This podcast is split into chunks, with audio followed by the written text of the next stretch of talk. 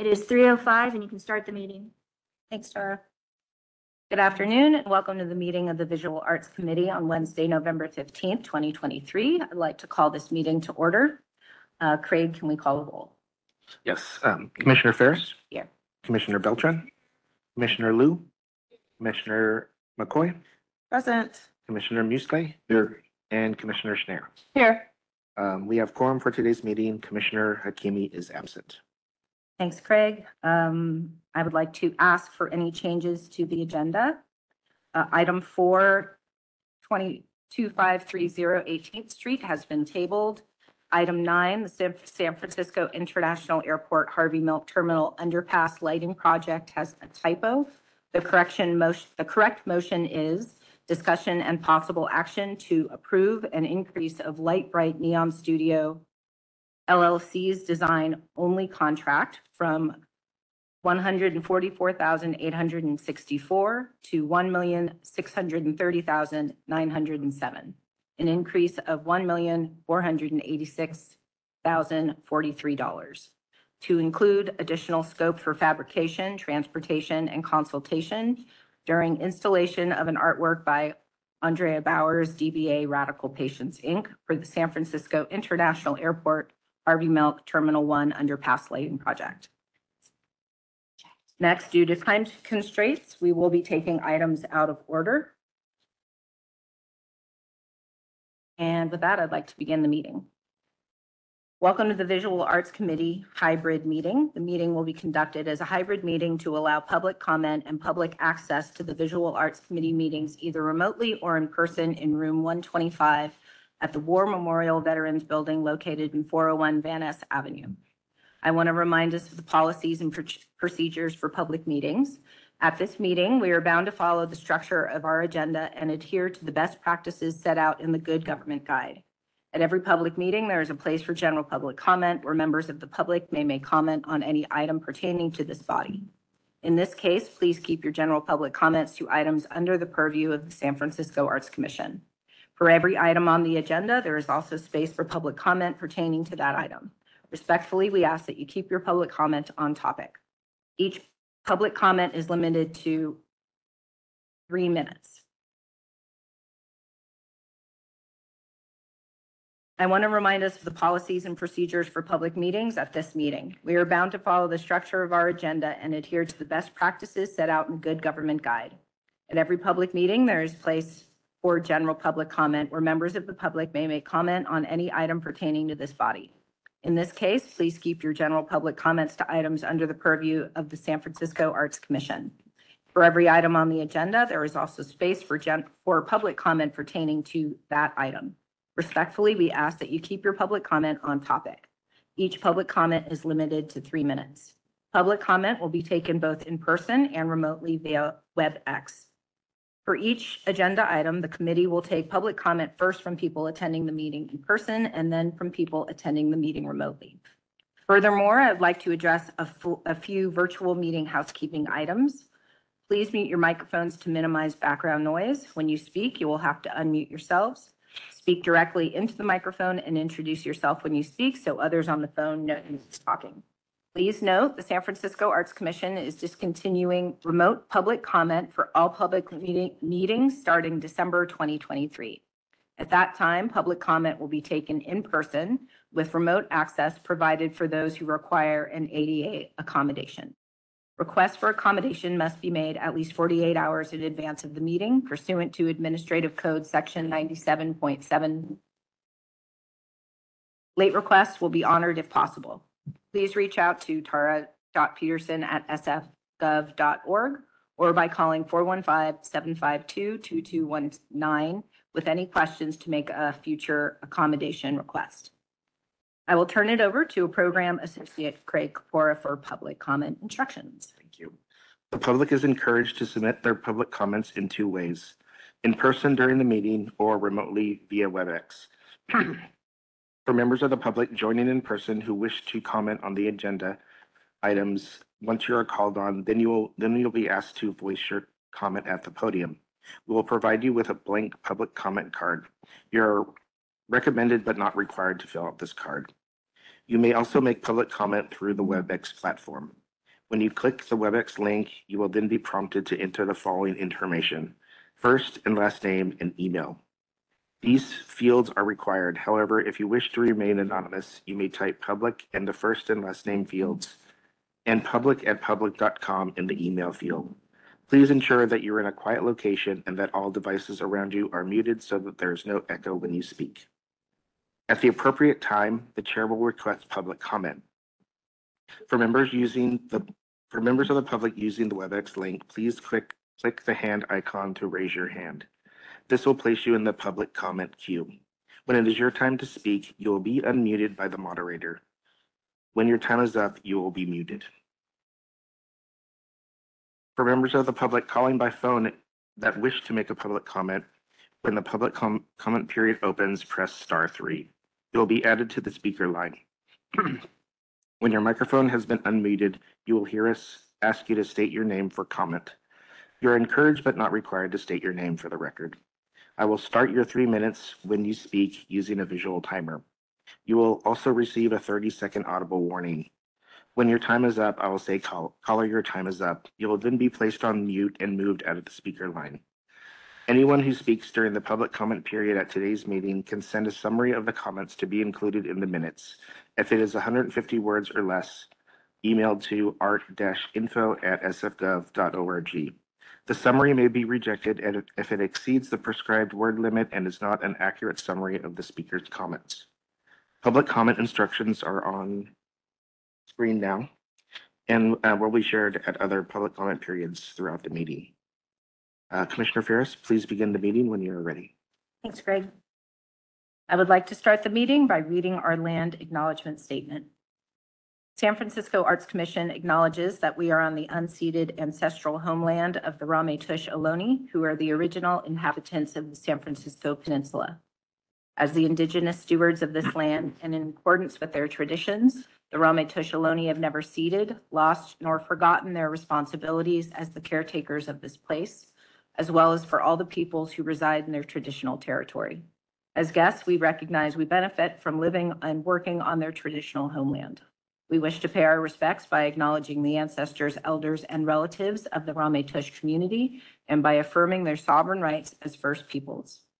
As a department dedicated to promoting a diverse and equitable arts and culture environment in San Francisco, we are committed to supporting the traditional and contemporary evolution of the American Indian community. I'd like to call item two. If you wish to make public comment on this item, you may now raise your hand to be added to the queue and you will be called on at the appropriate time. Item number two is general public comment. We have a discussion. This item is to allow members of the public to comment generally on matters within the commission's purview, as well as to suggest new agenda items for the commission's consideration. I would like to call for public comment. Is there any public comment on item number two, general public comment?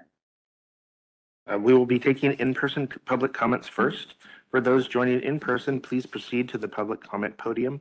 For those joining remotely, please raise your hand if you're listening via WebEx. If you're calling by phone, press star three to be placed in the queue. Please press once. Since pressing more than once will remove you from the queue. The instructions for public comment are on the screen right now. We are on item number two.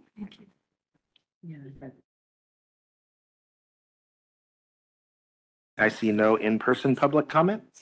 Um, we'll see if there's any, uh, remote public comment.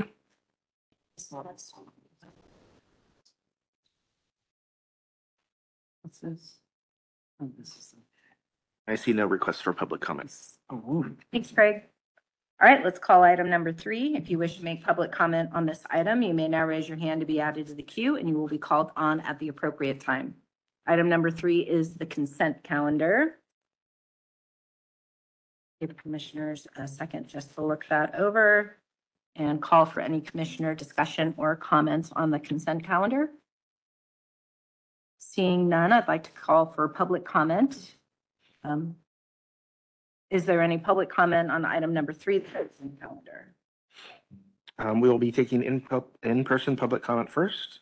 Um, please proceed to the podium if you'd like to make a public comment on the consent calendar. Uh, if you're joining in remotely, please raise your hand or press star three. Instructions are on the screen. You're on item number three. There's no in-person public comment. We'll give this a few more seconds.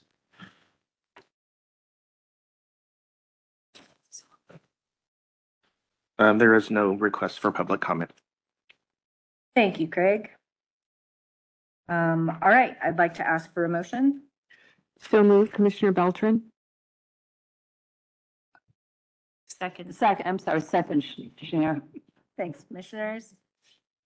Uh, all those in favor say aye. All those opposed say nay. The motion passes. Great, thanks, Craig. Thanks, commissioners. I'd like to call item number four, and item number four has been tabled.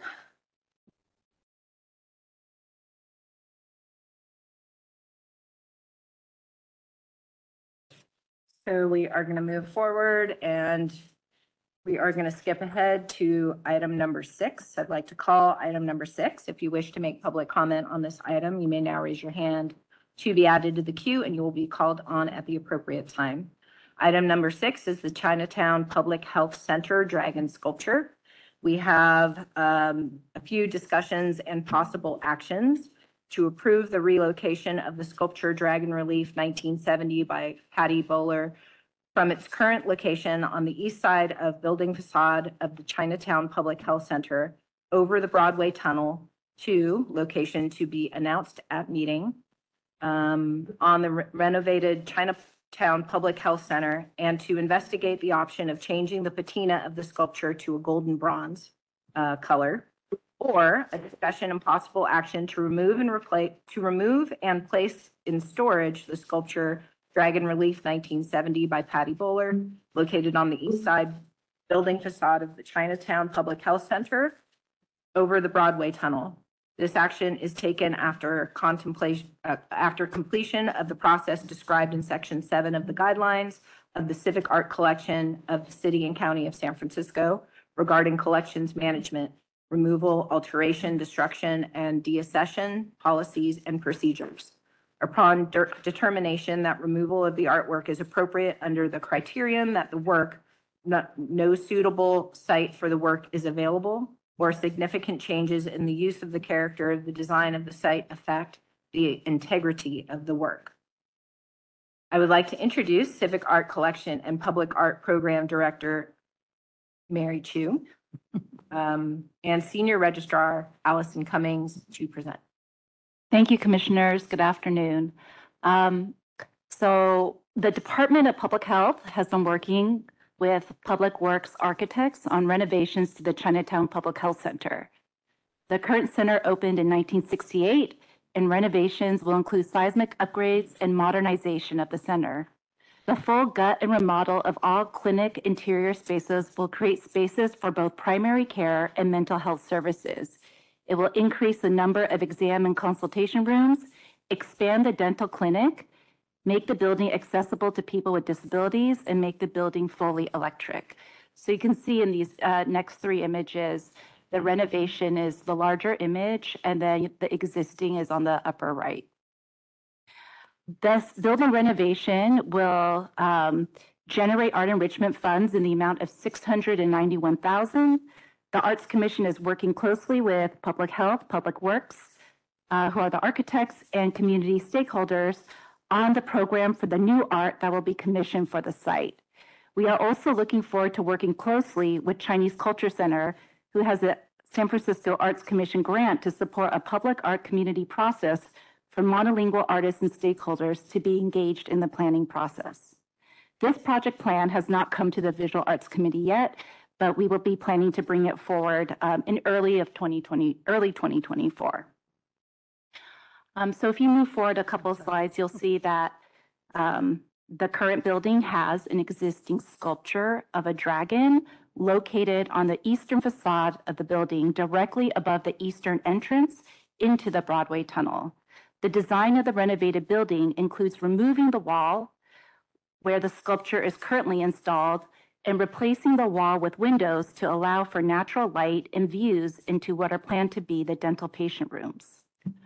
Um, I will turn it over now to Allison to present on the existing work, the artist, and op- options for the disposition of the sculpture that were reviewed with Public Health and Public Works.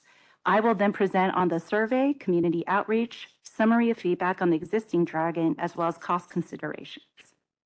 And then finally, we will ask uh, commissioners to make a recommendation as to whether the sculpture should return to the renovated building or be removed from the sculpture in place, uh, removed from the building and placed in storage. So thank you, Okay. Allison. Good afternoon, Commissioners. So Dragon Relief uh, was commissioned in 1969 and installed on the eastern facade of the Chinatown Public Health Center, CPHC, in 1970. The Art Enrichment Ordinance requiring city building projects to include public art was passed in 1969. So this artwork was one of the first pieces commissioned under the new law. In the early years of the implementation of the Art Enrichment Ordinance, the Arts Commission worked closely with project architects to select artists for commissions. Often, the architect team would select the artist, and the Arts Commission would have final approval. This was the case for the city for other city projects at that time, including artworks that were acquired under the ordinance for Candlestick Park, San Francisco General Hospital, and the North Beach Police Station. The lead architect of CPHC was Clarence Mayhew, and he recommended artist Patty Bowler to the Arts Commission for this project. Patty Bowler's design proposal for the artwork was approved by unanimous resolution at the September 2nd, 1969 public meeting of the Arts Commission. The budget was set at $27,500 for design, fabrication, and installation. The sculpture itself is hollow. The scales are brass and the body is bronze, which has a matte dark brown patina uh, applied to it. At the time, the artist was directed not to make the sculpture a shiny bronze because there was concern that the reflection of the sun off the sculpture would distract the drivers passing into the tunnel below. The sculpture is made up of 23 individual sections, and together the piece is 56 feet long, 9 feet 6 inches tall, and 2 feet 6 inches in depth. Dragon Relief was fabricated in Santa Rosa by Lux Metals. The sculpture, including the tile mosaic patterned background, was installed by the art artist. After the work was completed in the summer of 1970, the Arts Commission approved the artwork as installed and accepted it into the Civic Art Collection by resolution at their September 8th, 1970 public meeting. The artist, Patty Bowler, uh, we don't have a lot of information about her and her work. Um, the biography on record that we have states that she was born in San Francisco in April 21st, 1932. She studied at the University of Oregon. Uh, she had exhibitions in many local galleries, works in private collections, and mural commissions in Denver, Los Angeles, Reno, Nevada, and Phoenix, Arizona. She passed away on November 15th, 1992. Patty Bowler was a mixed media artist and designer with experience working on large-scale murals and construction projects. In 1961, the San Francisco Examiner wrote that Bowler's striking designs were unusually dynamic, lucid, and handsome. Our archive file lists a family member named Jacques Carson Bowler, who was the artist's husband. He passed away in 2013, and according to his obituary, they had no children. There are no other works by Patty Bowler in the Civic Art Collection, and we are unaware of any other public works by the artist in the Bay Area.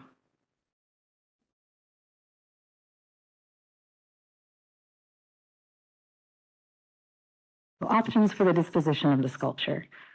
The replacement of the eastern wall with windows has necessitated the relocation of dragon relief.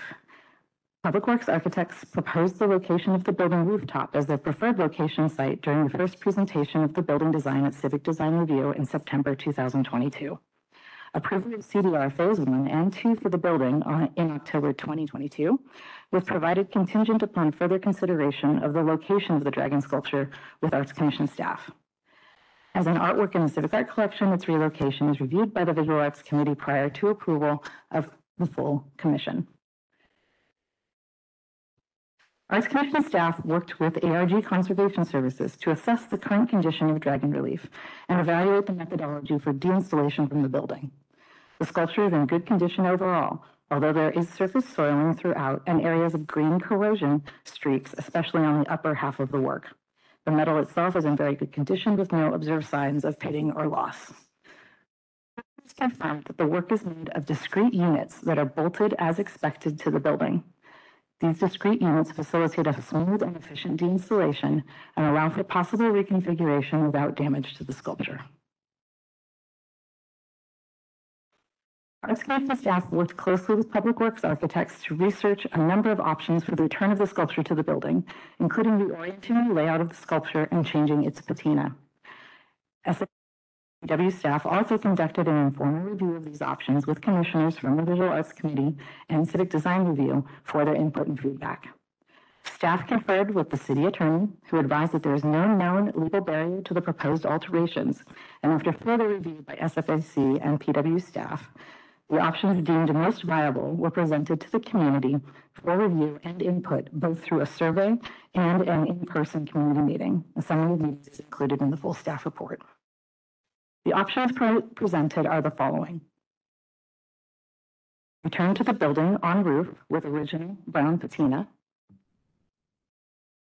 Return to the building on roof with new gold patina. Return to the building on the Mason Street side, reoriented with original brown patina. Return to the building on the Mason Street side, reoriented with new gold patina.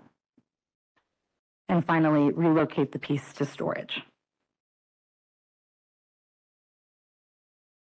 Historically, if a large public artwork like the dragon is not reintegrated into its current site, it is very difficult to find a new loca- location for it.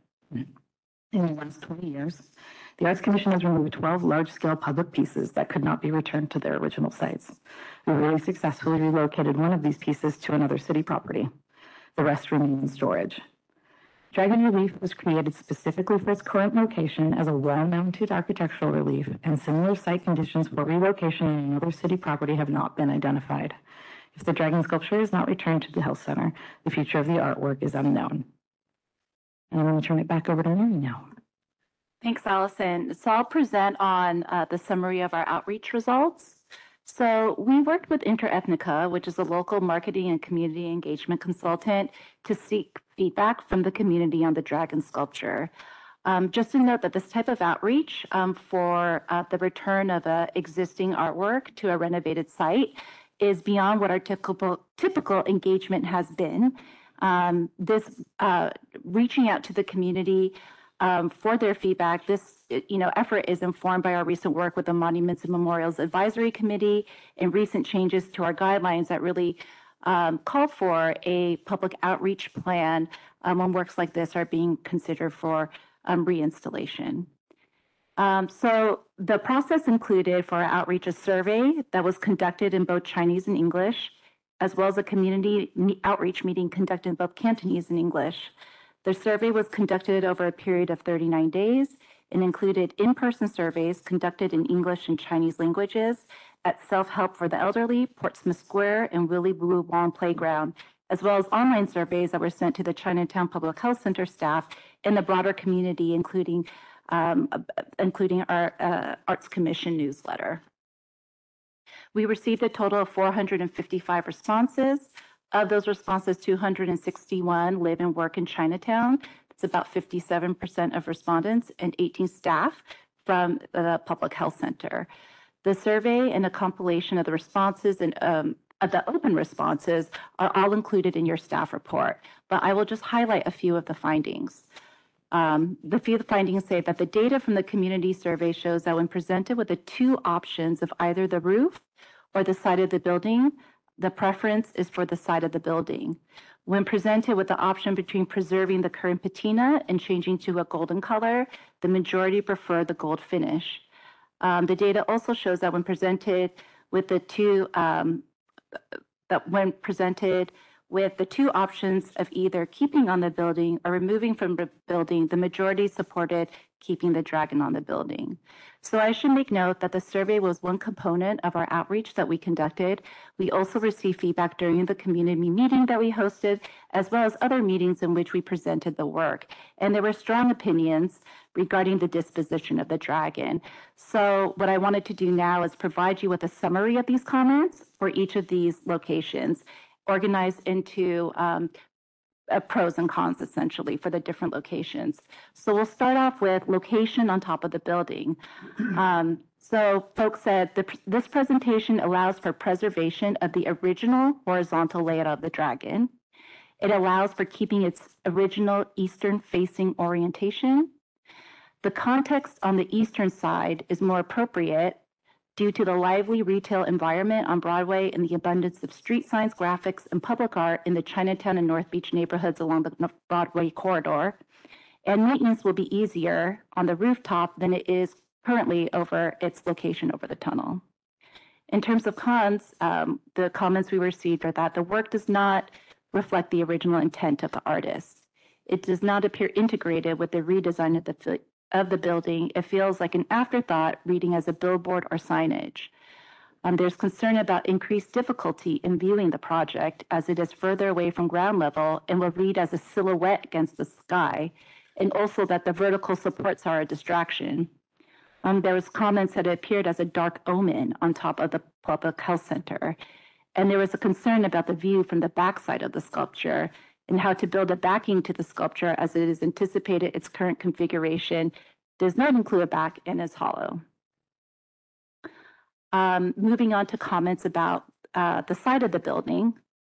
So in terms of uh, uh, support for the side of the building, the dragon is presented on a solid background, which is more consistent with the original design. The curve makes the sculpture more recognizable as a dragon. Its current location above the tunnel does not give it a lot of public attention. It gets lost in the surroundings and the traffic in the tunnel. The move to the side of the building gives some visibility to those that approach the public health clinic. And also the maintenance will be easier than it is in its current location over the tunnel. In terms of um, comments uh, uh, about this um, that are cons, the dragon reconfiguration to an S shape is a deviation from the original artist's design. Fewer people will enjoy it as it's tucked around the corner of the building and not very visible. It will be facing residential uses. The size and scale may be overwhelming if you are underneath it or looking at it from adjacent residences. The dragon may draw tourists and crowds for photo opportunities, which may impact the privacy of clinic clients and staff. And the size and scale may overwhelm the new public art opportunities that are planned for that site. Um, and then in terms of removal from the building, uh, comments we received are the work is culturally irrelevant and inappropriate for the site. The dragon is not a Chinese dragon. It does, does not represent the Chinatown community. The selection process for this artwork did not engage the community, and there's no known connection between the artist and the Chinatown community. The current artwork is not recognizable as a dragon, and there's a question of why it is even there and the dragon was not an integral part of the health center and appears dark and shadowy. And there were some additional notes through the comments about just in general keeping on the building that I also wanted to share, which is dragon is a symbol of luck for patients in the building. It is important to keep the dragon as it represents culture and history. Um, and you know, lastly, there was you know comments about keeping it in its original location as it's true to the artist's original intent.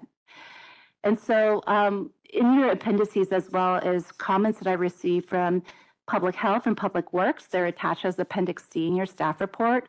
We also received three letters regarding this item, um, a couple that were forwarded to commissioners prior to the meeting and that are printed out and in front of you for your um, review in case you had missed that.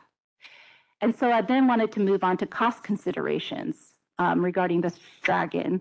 So for capital improvement projects, with existing artwork. Um, our Arts Commission guidelines state that the larger capital improvement project budget covers the cost of deinstallation, storage, and reinstallation of the artwork, with, effort, with uh, uh, the Arts Commission being responsible for the cost of its conservation. So the Arts Commission is responsible for conserving the artwork regardless of it, if, if, if it is returned to the building or if it's not. For relocation onto the building, the Arts Commission would propose investigating the option to change the patina. However, the cost of this is not fully known yet and would be, need to be assessed through testing after the artwork is removed from the building. So for relocation on top of the building, Public Works has assessed the design and structural needs and determined that the installation is feasible and straightforward. However, they have not assessed this um, other south-facing Mason Street facade and has indicated that this will require additional structural evaluation and may result in replacement of existing precast concrete panels due to the number of penetrations. They have indicated that this will have an impact on cost and possibly delay on schedule. Lastly, if permanently removed from the building, the cost to store the artwork is estimated at approximately $600 a month. And so we are looking, um, with this information and this background, we are looking um, uh, for commissioners um, to evaluate the information that has been given, given to them. Um, We need to make a decision um, on its location because it impacts the um, architectural construction document set that needs to be completed. The funding for the renovation of this health center is on the ballot for November 2024. If the bond measure passes and funding secure, construction is anticipated to start in spring of 2025 with a duration of two years. So that concludes my report, and I did see that we have Public Works architects here, and I wanted to, um, hi Colin, and see if um, you had any comments that you wanted to share with the committee. We have.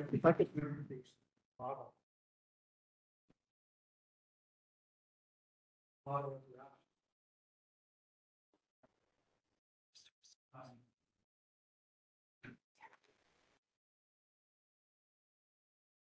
So this is, you know, on roof, and then this is the corner. Um, Um. Um, yeah, so, um, I think you've covered most of what, you know, we feel at the agency. One thing I wanted to pass forward was from uh, the Department of Public Health. They actually have a storage location that they're willing to put up to put it away for, uh, you know, for as long as you want. So that may not be, um, as big an issue, but, you know, as, as for my opinion, it's a lot of work went into this sculpture. It's a beautiful piece to me, but we all have our own interpretations of art. And one of the wonder, most wonderful thing I think about this dragon is this, this conversation that we're having. And one of the, there's a, a whole public attachment, you know, from all the different neighborhood groups, and they're all against putting a dragon on the building. But it's a, but it's a beautiful that all these people are having this discussion about this building and about the, the public art, and hopefully it brings the whole community together. So I think that's the great thing about this dragon. So that's, I didn't realize, I think it's the community decision. I think the Arts Commission's done a wonderful job of, you know, supporting, looking at all the options and looking at everything. So that's all I have to say.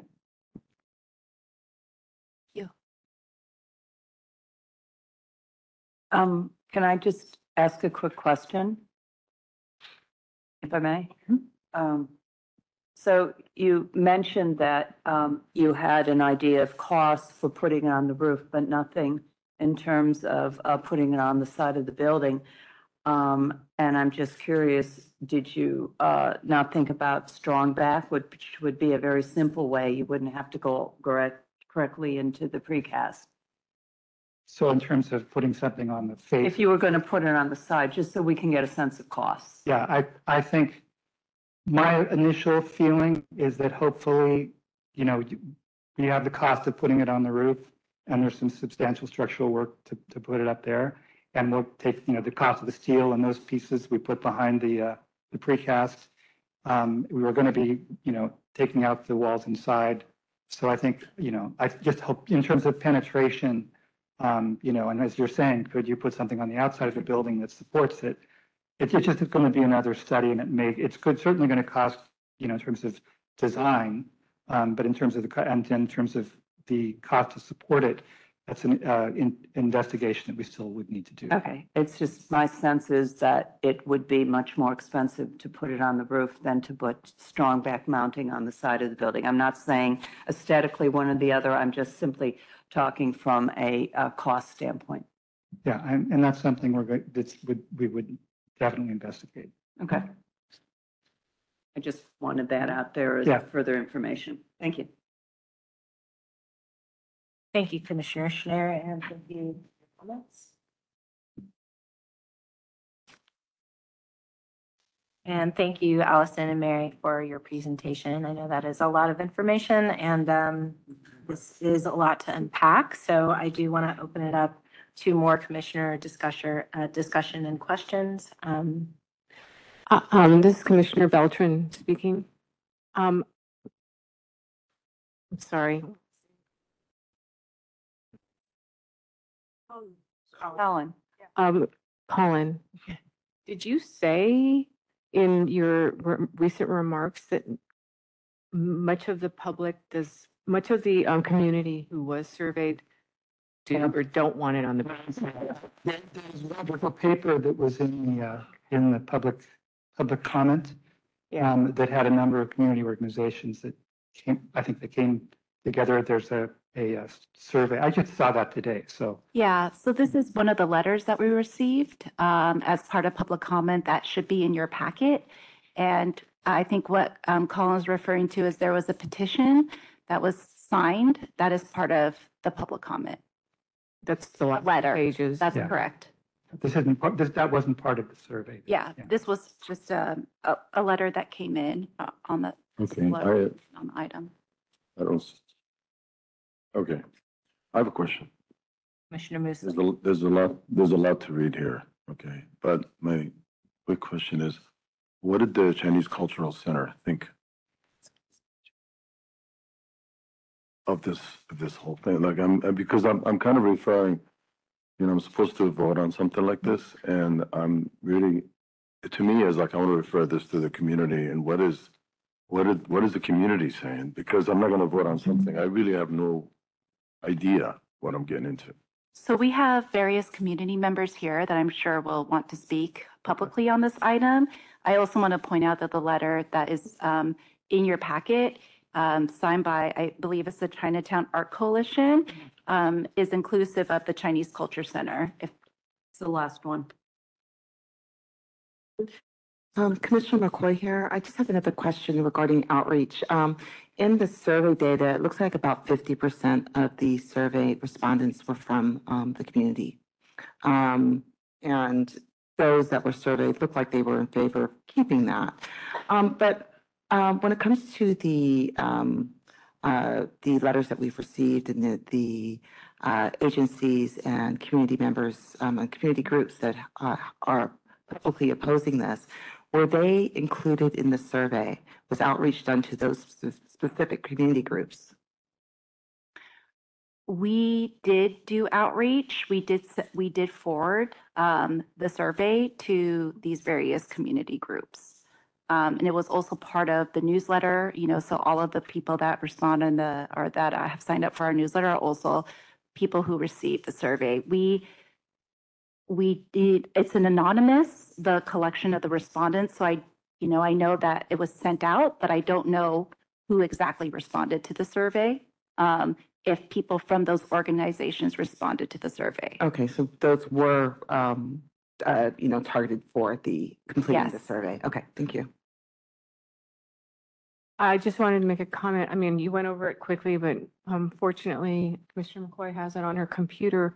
It looks like there's actually a, a pretty big gap in, in two of the decisions, and that is that, you know, of the um, 404 who responded to keeping it on the building, 187, um, almost half want to keep it. And it looks like um, uh, only 40 have strong feeling, oh, oh, who live and work in Chinatown. Yeah, these are those. And then 40 of the 404 say remove, I mean, 40 versus 187. And then it also says in terms of preferring it to original color, it's almost 200, 199, half want to keep it gold. And then 44 want the original color. I mean, that's a pretty big gap. We're not talking close here. Yeah. So, I mean, if we are to actually listen to the community, I think these numbers are, what do you think? I I think that there are varying different opinions. I feel like, you know, on the survey, we are getting one response. Um, from community groups, we are getting different responses. So I think, you know, it's hard to, to say, it's not really, you know, per se a public vote, you know, in terms of how this decision is made. I will say that we did want to get um, we did want to get as much community input as we wanted, as we could get. And so the decision was made to do a survey in the attempts to reach more people.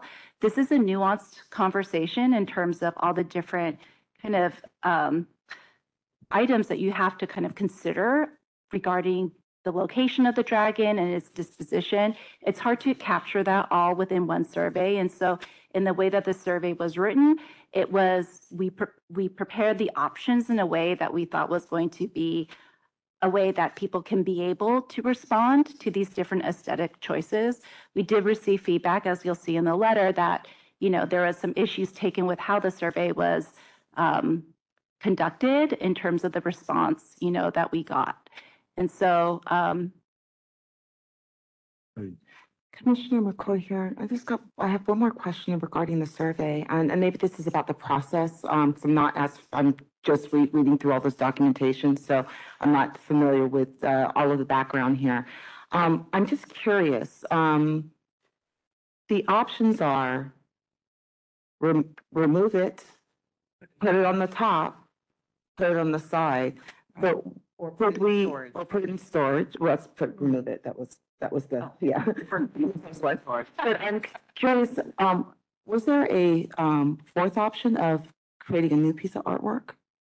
That was, um. So we will be creating new artwork for the renovated site. So if the, if, if the, ba- if the bond passes and they move forward with the building renovation, there's an art enrichment allocation, I believe it was six hundred and ninety thousand, uh, which is a pretty substantial amount that will go towards commissioning new artwork for the site. And so we are working with public health and the community, as well as public works, to determine what those locations are, to finalize them, and then to bring them. So there will be, we will be working with Chinese Culture Center to do outreach to the community about this, these new, you know, public art projects. So there will be, regardless of what happens with the dragon, there will be new artwork commissioned for this renovated building if the bond passes and the renovation moves forward.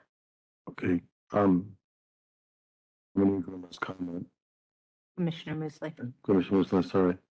Um, I think, um, a survey could be taken many different ways. If you're receiving a survey, if you're given options, right? I think if, I think, uh, what I'm, what I'm noticing between survey and, and what, what the letter of the community is saying is that they're looking at it from a historical context.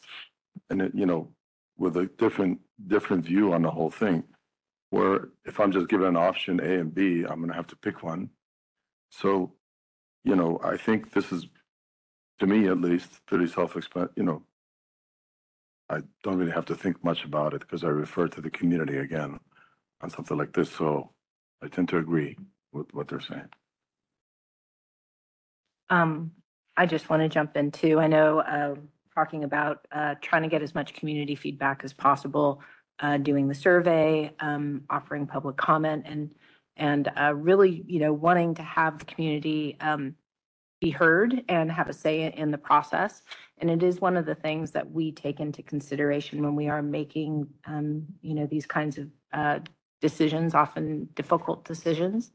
Um, and I think uh, part of what is going on, Commissioner Musleh, especially in answer to your question and in referring to the community, is there is some differing opinions going on when we look at surveys as opposed to when we're looking at um, petition that was signed and or some of the uh, public comment we've received. So, you know, again, it is a lot to unpack for us, and I think it's a lot for us to kind of uh, listen to and weigh and figure out uh, what you know, from the options that we are given, as you also pointed out, what the best course of action might be.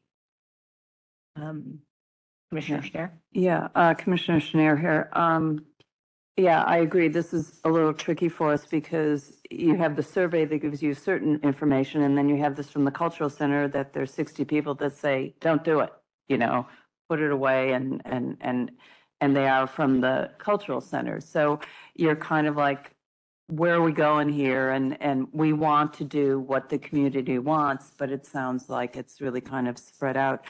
The other thing to think about is, you know, this sculpture cost twenty-seven thousand dollars back when it was done in sixty-nine or seventy, whenever it was. And um, if you think of that in terms of the cost of the storage, you know, that's basically 30 years that it can sit in storage for that amount of money.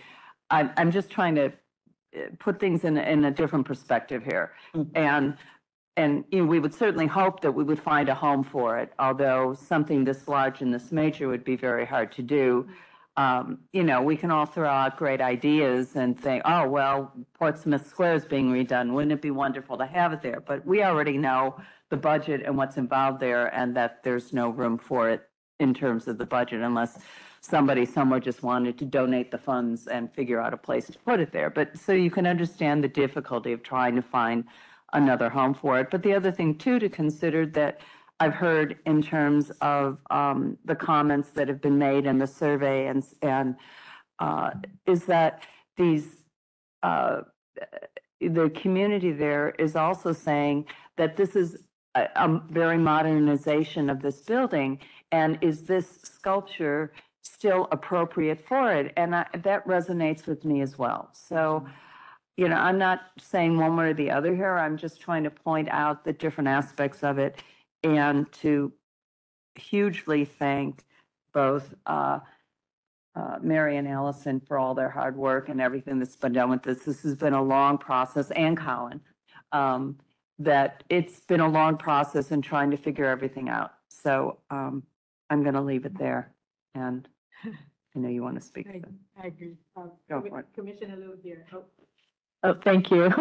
Thank you, Rob. Uh, Commissioner here. I absolutely agree with uh, Commissioner Sh- um, uh, comment. I think there is um, a lot of effort and also discussion and also um, different uh, community aspects being put into this conversation, and I really appreciate um, every single um, members uh, in in this in, in this Dragon Challenge. Um, uh, and I, I do think that I agree. Uh, this is this is a but I also think it's a it's an opportunity. I agree 100% with what Colin said.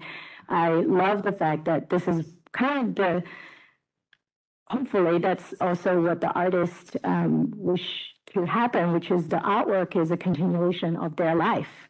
And I, I so appreciate that Allison get the chance to also mention a little bit about the artwork, who's the person behind art. And the, it's a shame that we don't get the chance to actually get to know her.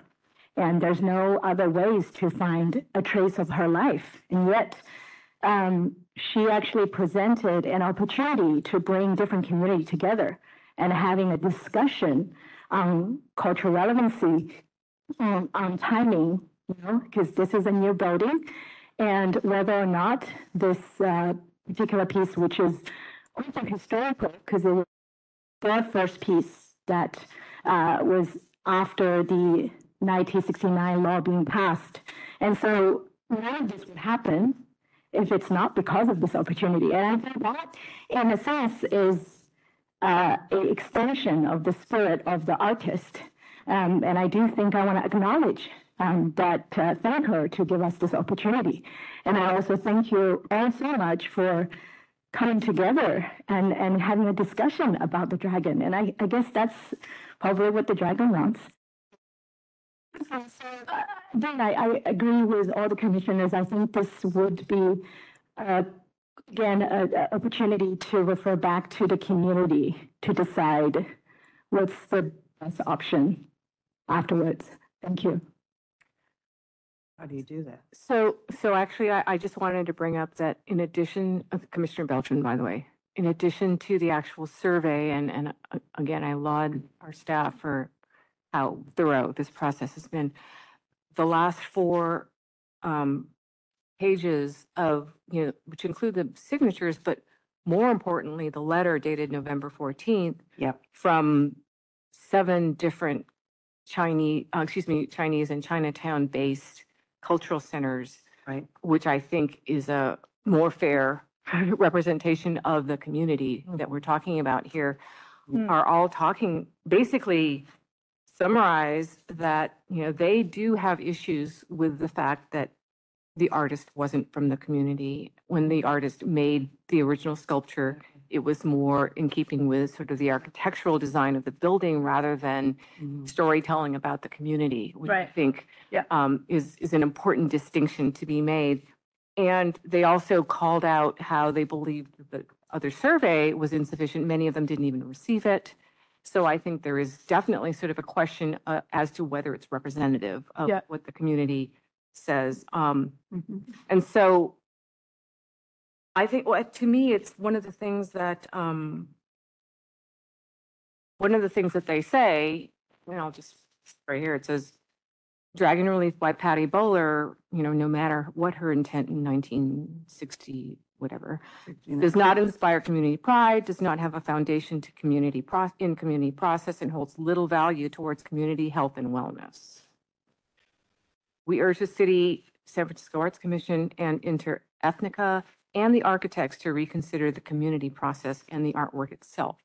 Um, you know, in, in the six decades, if it's in the sixties, that this was created, our process as a commission has completely changed Right. Yep. Exactly. for the better, where we don't even take a step forward until we actually consult with the community. And, and I think um, now that we do have those processes in place and they were made for, you know, many, many reasons, because this is public art and it is community art, I think we should honor that process. Yeah. Okay. Agreed, Commissioner Winslow. I think it's, it's, uh, this is the right time in history to be revisiting these ideas and how they were presented. And I do appreciate ev- all the work that's been put into it and, and the architects that worked on it. I'm sure everybody worked really hard and this is not a, you know, not a personal decision that we could take part of. This is more of a community-driven decision. Right. Which a lot of times in the past, you know, has been overlooked and it's like the last thing I want to do, you know, and I want everybody else to be heard. So I appreciate the efforts of everybody's um, input. I think it's a very important, um, it's an important part of the process of us revisiting a lot of ideas. And thank you for everything. I also actually wanted to thank Jackie Von Treskow and Alita Lee because they, um, Alita is managing the artwork for the new, um, for the new building. Um, and we have, it's been a team effort to move this work forward. Like I said, it's really above and beyond the work that we took typically have the capacity for and do, but, um, it's important work and, you know, we will, we will grow and learn from this as we encounter more and more works that actually will need to be, um, rethought uh, before reinstallation because it's getting to that time, you know, 40, 60 years later where things are coming down and we have to consider how they go back up Very true. and if. Yeah. And if, Exactly. Well said. Well said. Yeah, wow. So, um,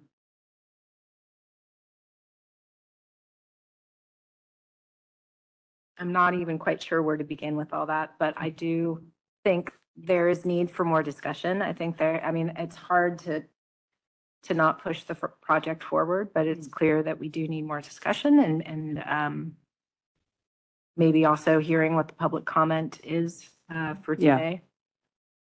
Um, Mayor. Director Remington, did you? Thank you. Uh, Thank, thank you, uh, uh, Chair uh, Ferras. Um, I, um, I think, one of the things that you have to weigh here is you're not gonna get like a voter referendum. You know, that's, there's not gonna be anything that clean.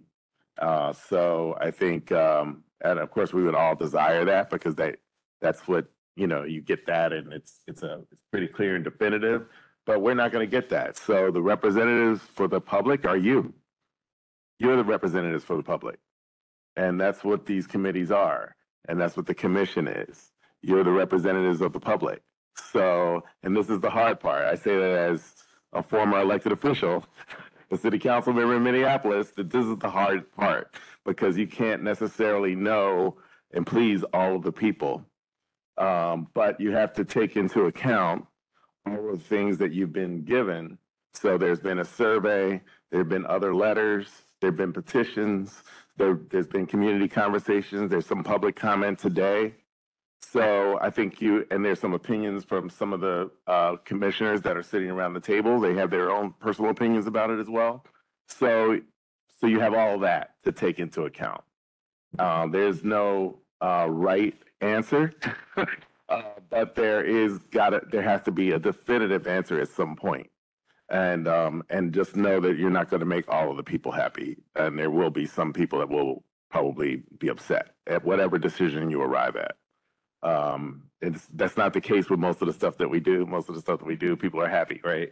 But, uh, this is one of the, those things. So I just wanted to kind of come in and to just center the conversation a little bit and, and ground everybody in, in the, in the, in the moment. Uh, so that, uh, you know what's before you and, uh, what you'll have to do. So I know it's not easy. I don't envy your position at this point, but, uh, but I trust you, you'll arrive at the right, the right place. Thanks. Thank you. Thank you, Director Remington, and I really appreciate that. I think we all, um, thank you, uh, appreciate that. Uh, difficult decision, but I think it's still a good idea for us to hear from public comment, maybe before we make the decision. And just to kind of reiterate where we are, we're looking at the choices between replacement, where that is, is, is, uh, also up for question, but it's really between replacement and taking it down and putting it into storage. Um, and you know, it's heartbreaking anytime we deassess a piece and it goes into storage, um, especially when it's had a long history, um, in San Francisco and being, uh, you know, being in our community. Um, and, you know, I just want to make the point, actually, it, uh, was twenty-six thousand dollars or twenty, did you say? Twenty-seven. twenty-seven thousand dollars in nineteen sixty-nine. Um, my parents' house in nineteen sixty-nine was twenty-six thousand dollars. Yes. Um, and, you know, when you think of the context of the long history of San Francisco, the art, uh, you know, and, and the pride that we have with the, uh, commissioning of public art decades and decades ago, uh, and how we are caretakers of that. So I, would- I know we want to proceed carefully, um, in how, we- how we think about that. Um, especially if it is, uh, I hate to put it this way, but in some cases, a death sentence for these, uh, pieces of art, which will go in storage and never, never come back out. Um, you know, it's a little heartbreaking. So I just want to make sure that we are making the case, uh, for the art itself, um, for the artist, as well as hearing the community. It's all, uh, important in how we're making this decision. So with that being said, um, I would like to open it for public comment. Is there any public comment on this item?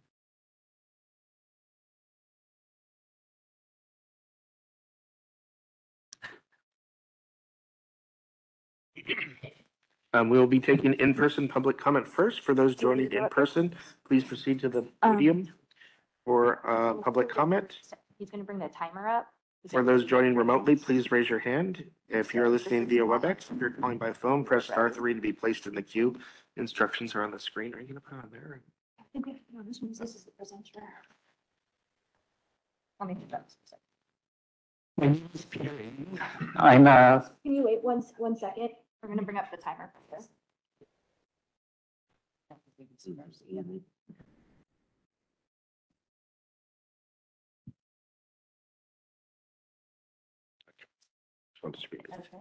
As a reminder, your time will start when you begin speaking. You'll see a visual timer on the screen and receive a thirty-second audible warning before the time concludes. Uh, you will then be muted once your time is up. Please, um, and if you would like to submit a summary of your comments to be included in the minutes of hundred and fifty words or less, you could do that to art-info@sfw.com. You can begin. Hello, uh, my name is Peter. Ng. I've been a pediatrician at the Chinatown Public Health Center for 29 plus years. And I continue to volunteer at the health center, so I'm very familiar with the building and the surroundings. Uh, The dragon or any prominent art should not be placed at the health center side of the building or on the roof. The dragon is a large sculpture, whether painted in gold or left in the original bronze color. It will be eye-catching. It will attract attention. Placing it side of the building is actually placing it at the corner of a one-way, single-lane, narrow side, uh, sidewalk corner. And people standing there to actually take photos of it, to take a look at it. People, cars are gonna make a right turn right there. So that's going to be a safety consideration you need to take into consideration. Facing this eminent dragon, where the entrance, is there, there, a divided building is just uh, a few feet away from the entrance. It's good, this is looking at a medical and mental health facility.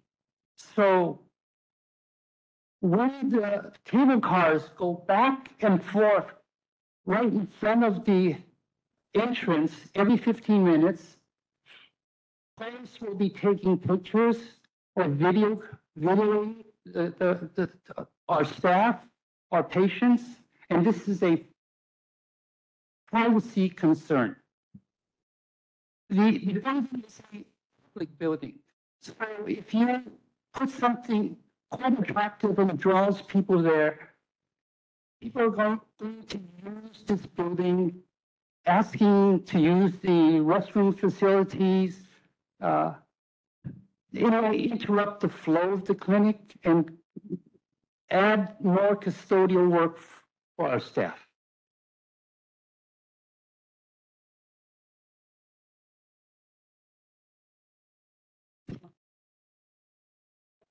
Yes. Thank you. Um, he's gonna reset the timer for you. And then once it starts, you can start speaking, and if you can just kind of hold it, uh, the same distance all the time, that'd be great. Thank you. Ready? Uh, Hello, teacher, uh, this week, uh, the health center, I the messenger for trees, in Chinatown. Now, every time I'm there, it is included the discussion become the audit and, um, uh, planning for the restructuring, the seismic restructure. Um, I have talked Alice, to Amy, um, I also thanks for commissioning, uh, your interview and also, uh, appreciation for the artists. And we do find that actually, um, it's, it's really good to have the continuation of the art to be appreciated. And like this, Chinatown Public Health Center is a one place of doing it. And uh, actually, I'm working in Chinatown, shopping in Chinatown, and there's trees around take photos. And I actually, uh, people was, the, one of the, actually, uh, retirees of the committee, of, uh, of the, uh, and there is information recently to, to create a great opportunity for tourists, um, Photoshop and also for the community. And, um, for the survey, I only ask A and B because it's the choices A and B. And I don't recall that there's really that much option for us. When an employee of the Public Health Center staff to even say that, well, we have to, uh, difficult time to move down somewhere. And so that we can appreciate that, not just the tourists, but we also can appreciate it.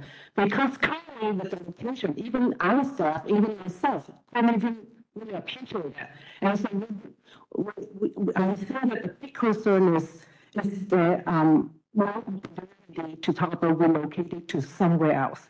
And I'm sure that I actually recall is the upgrade of the, uh, of the piece of art. And, uh, for my children it's the only time we beg our, uh, um, housekeeping department to have contract out to have somebody to clean up. And it took, I don't, I don't remember how many of drawings it was cleaned up. Uh, The, uh, the window was closed, the weekends and so forth. And so having it in, uh, on site at Chinatown may not be the ideal place.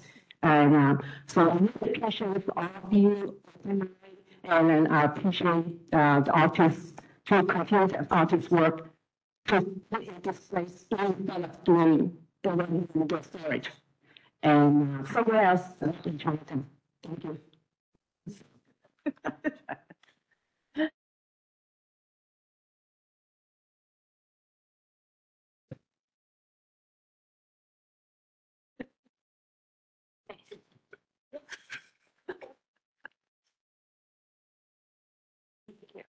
Um, mic's a little bit weird. I don't know, maybe just try to be very consistent. Okay, that sounds good. Can you- Okay. Yes. So, so, see, going out Chinatown Community Development Center. where it works really well. And then we have to figure out on behalf of CCDC, the Chinese Cultural Center, API Council, resident associations in Chinatown. What we call the Hora, our director for the Chinese Cultural Center is also online. So, uh, she's listening as comments and issued a petition of almost sixty members of the community. Now, I want to express our disappointment with the training process. In addition, we want to affirm those to remove the sculpture from the building completely rather than relocating it to the building. We understand that historical institutional exclusion is harmful. An American artist in the SFAC Public Art Collection whose work actually exists in outdoor public spaces in Chinatown, and I'm highly interested in the collection, see the large scale drag room presents a critical representation, identity, and pride. It's particularly prominent as the Chinatown community has also undergone a significant and in-depth conversation around sculptures and monuments Livingston Square ahead of the renovations for the very same reason. This emphasizes that this is a systemic concern in the community. However, Lowell does not inspire community pride, does not have the foundation in community process, and holds no value toward community health and wellness. So, to some the concerns that we have I just wanted to summarize it here for you all today. First was that community outreach process should be empowering and not performative. And so I would support that the city kept low public feedback and, and felt that it actually lacked sincerity in listening to the community. There's one example that we submitted to the commission and some of it was discussed today. Emphasize a few of them, one of which was, um, I think Commissioner Beltran actually made the comment the survey. Um, and Kit as well talked about it too. The survey was actually handed out and sent out to us. Um, series of questions on the location of the building itself, like where the dragon should be put. But all at the end of the survey, did we see the option for completely separate pages? So you didn't necessarily realize that that was an option. Wishing some stakeholders are not able to receive the survey, there was a general email that includes important stakeholders like API Council, Because Chinese Health Coalition, and also the Chinatown Public Health Center staff. Some of whom, if you're saying, were not sent the survey directly. Second, the community should not put the bill to tolerate or store network that doesn't represent the community. It's, and as mentioned before, choice that generational harm to make the community choose between budget and overdue representation.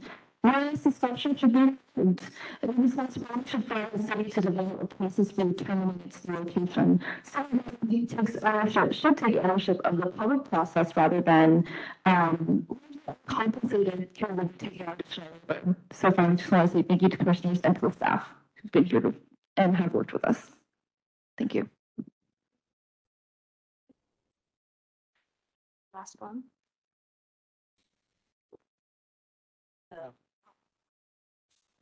We do have online? Yeah. I'm now seeking um, public comment for those joining us remotely. If there's anyone online that'd like to make a public comment, please raise your hand now to be put in the queue. We have uh, Hoy Mo. Please begin speak. We'll start your time as soon as you begin speaking. Hi, can everyone hear me okay? Yes. Thank you, thank you. Um, my name is Hoy. I'm a local curator working at the Chinese Culture Center. We're based in San Francisco's Chinatown, and we're uh, one of the signee of the letter that I believe Amy has just read. Um, I think you know the the issue with the process and the artwork is something much larger. I think no one has come forward to defend the artwork wholeheartedly, saying that this is my community pride and this is what I'm proud of. Um, something that I've observed in the public hearing, um, in the public uh, meeting, was that um, the community really had no context or idea about um, the artwork and whether you know who made it, what it's what it's for, and what it represents for them. I think they were okay with it because there was a cost factor related to storage.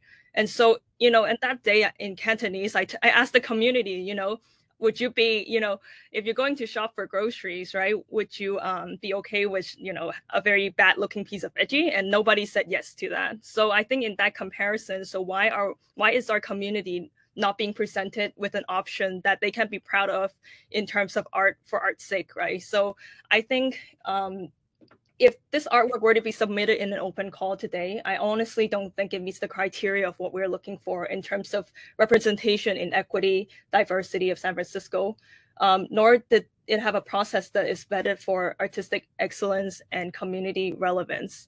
Um, and on top of that, the surveying and the public engagement process that is uh, facilitated through inter- InterEthnica places the community in a predicament of having to choose between costs, tolerating an artwork, um, and just simply going for an easier option. Um, and I think today we can speak more holistically about what it means to have an artwork that is representative of the community, having something that represents the story, having something that actually excites and galvanizes the community to be a part of. Um, and this is the process that, you know, CCC is very excited to work with SFAC and having an equitable outreach process. Um, this definitely sets the foundation for it. The community really cares about art. If they are educated and empowered um, to think about art. So I really um, want to encourage the commissioners to uh, reconsider this work as well as the process behind it. Thank you so much. Thank you. Thank you. Um, next, uh, Calvin, caller, you have three minutes and we'll start your time once you begin speaking. Can you hear me? Yes. Yes. Thank you. Uh, my name is Calvin. I'm calling actually on behalf of uh, Supervisor Aaron Peskin.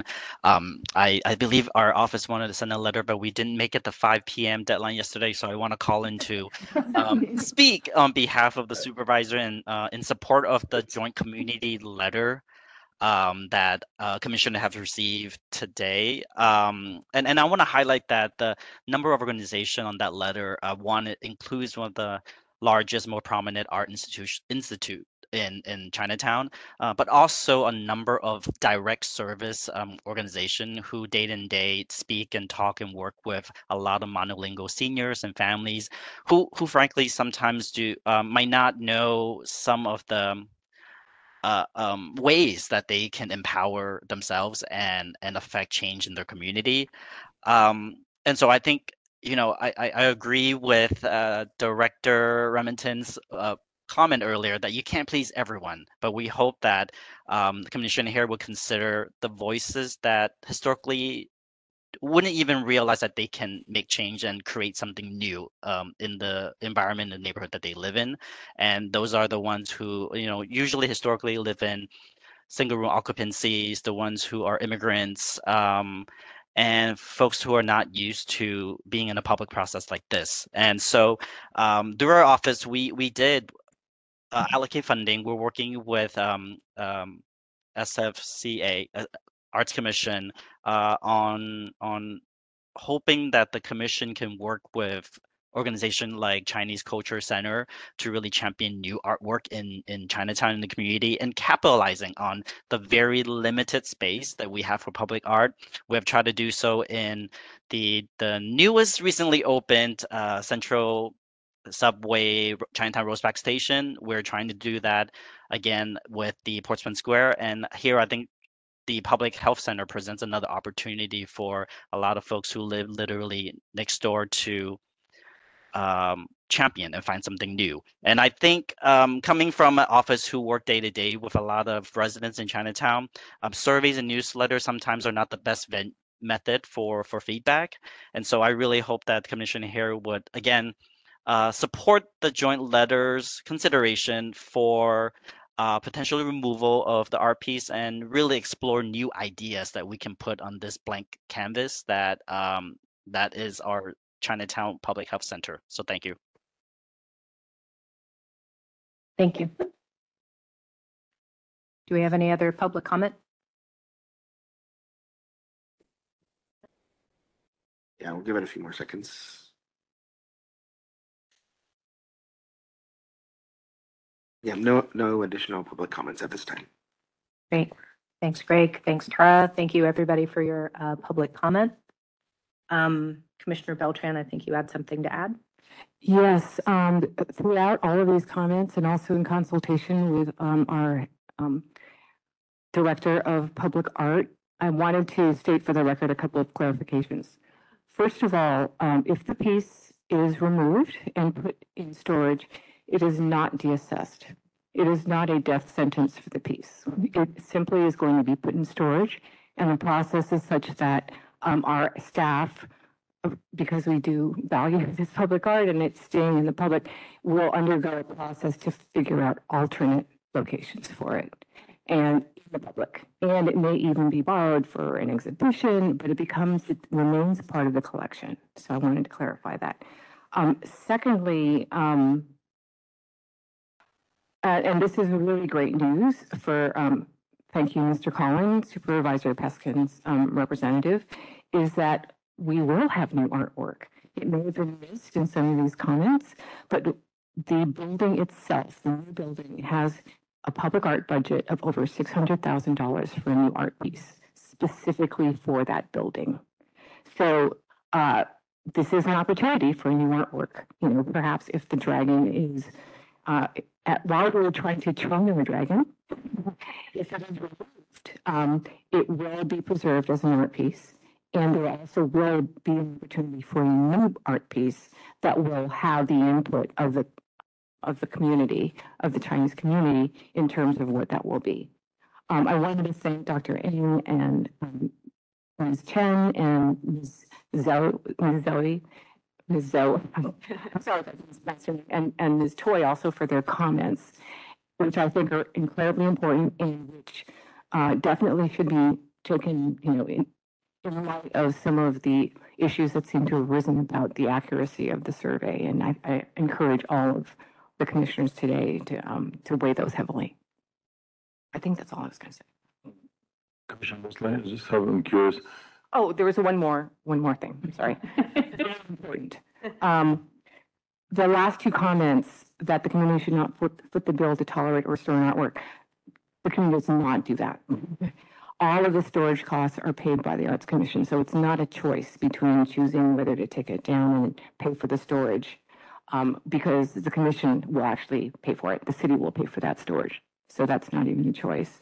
Um, last comment, the sculpture should be removed and the responsibility should fall on the city to develop a process. Your wish is granted. Process. If, the- if it is voted to be removed, we will undertake that process. I'm just curious, uh, Commissioner Musleh, um, the budget that, that's gonna be allocated if uh, the bond is approved. Um, does it, um, cause I'm listening to the comments also of the community, does it have to be there? Could it be at a place where everybody gets to enjoy it and, you know, is it, is it, is that Uh, so typically for the, um, art enrichment funding that's generated by the capital improvement project, it's the, the money is supposed to be spent first and foremost at that site. And we look at that site first. If there's no opportunity for integration of an artwork at that site, then we would consider other locations. However, in our initial work with, with, you know, DPH and also with public Public Works, there are several opportunities for integration of artwork at the site. Um, in fact, we not too long ago completed a number of artworks for the south, um, for the health center in the southeast in the Bayview. Um, and so we are looking forward to integrating art um, into the space, really to be enjoyed by the, you know, the visitors and the staff to the public health center. Great, thank you, Mary. Thank you, commissioners. Um, again, thank you to everybody who has, um, spoken on this issue. It is great to get as many perspectives as possible. Um, and thank you, Commissioner Beltran. I don't mean to sound, uh, over exuberant, but just making sure that we are keeping in mind, um, any way possible to get this art piece to, uh, be enjoyed and not just sit in storage. Um, so that being said, not actually any way possible because we are looking at our two choices right here. Uh, we do have two discussions and possible actions, and instead of it being and, it is an or. So it really is an and or situation in terms of what we are going to be voting on today. Uh, One is if we are um, going to be relocating the piece on the building, and the other one is if we will be putting it in storage with the hopes of relocating it somewhere else in the future. Um, And usually we do not have ors, so uh, how do we, do we take both and then we just vote on both and then hopefully the idea is one will win, so commissioners vote for today on And both? if you- Yeah, if I may make the suggestion, if you start with the second one first. Okay. And then, because if we decide not to have it on the building, then you don't have to go to the first one. And what you do is you see whether there's a motion and you take a vote on it, and then you, and then you go from there. Okay. That would be my suggestion. Thank you. Thank you, Commissioner Shannon. That's a great idea. So let's take the section, second discussion and possible action first, which is to remove and play, sorry, to remove and place in storage the sculpture Dragon Relief 1970 by Patty Bowler located on the east side building facade of the Chinatown Public Health Center over the Broadway Tunnel.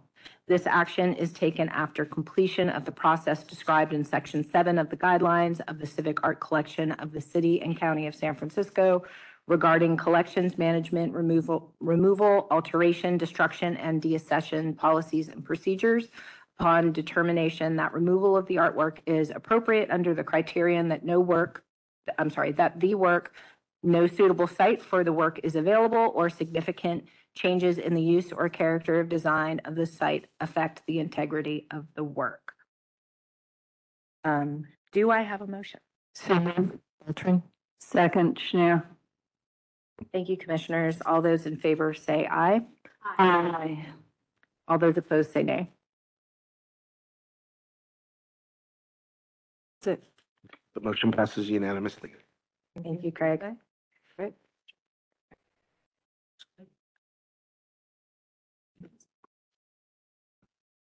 Thank you.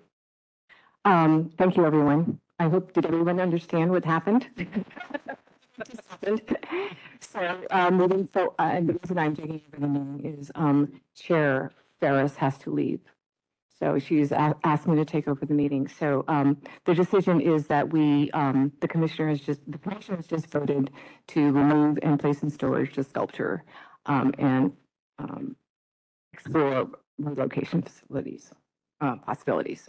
Okay. We will now move on to agenda item number seven, the forty-nine, nine, oh, did we go out of order? I did, so you might Yeah, want to you- go back. uh, to yeah. five. Use the script. Yes. Okay.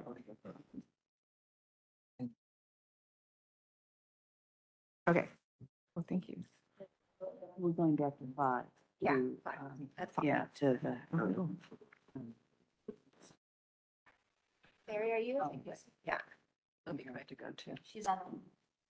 Okay. One, can you see me? Oh, well, looking a little dark over here.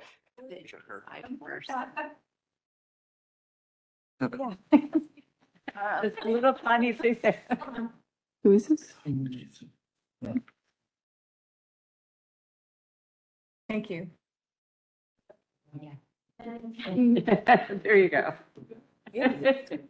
She is on the stage, but you, do you need to see her? So we'll now, um, take on the agenda, item- agenda item number five, the gift of Mayor Ed Lee bust. And the staff presenter is Director of Public Art, Lori Chu. Thank you, Commissioners. I am going to introduce Project Manager Dorka Keehn to present on this item. Dorka? Thank you. Hello, Commissioners. It's uh, nice to see some familiar faces and some new Welcome back, faces. Dorka. I beg your pardon? I said, welcome back. Oh, Yeah, thank you. Thrilled to You see know, I, um, I can share my screen and it'll be easier that way. So why, whoever just put up the art care thing, um, I can just share my screen and do the presentation. Um, it's actually not easier. Can you just, um, um, just tell us when to scroll forward, please? Uh, he, um, he's asking you to just do, do next slide because it's not as easy. Huh, okay, looks, looks very easy here. I can just share my screen, but anyway, okay. Um, uh, so hi, everyone. I bring again another bust to the Visual Arts Committee. I know that you are all familiar with this project already as you have reviewed it in previous meetings. uh, in a previous meeting um, to address the removal of the Phelan bust.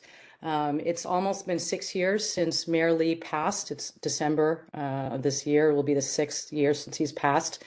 Um, about a year, less than a year after that, our care um, uh, and several members of the community became very interested in um, creating a bust uh, in, in memory of him and having that installed in um, City Hall.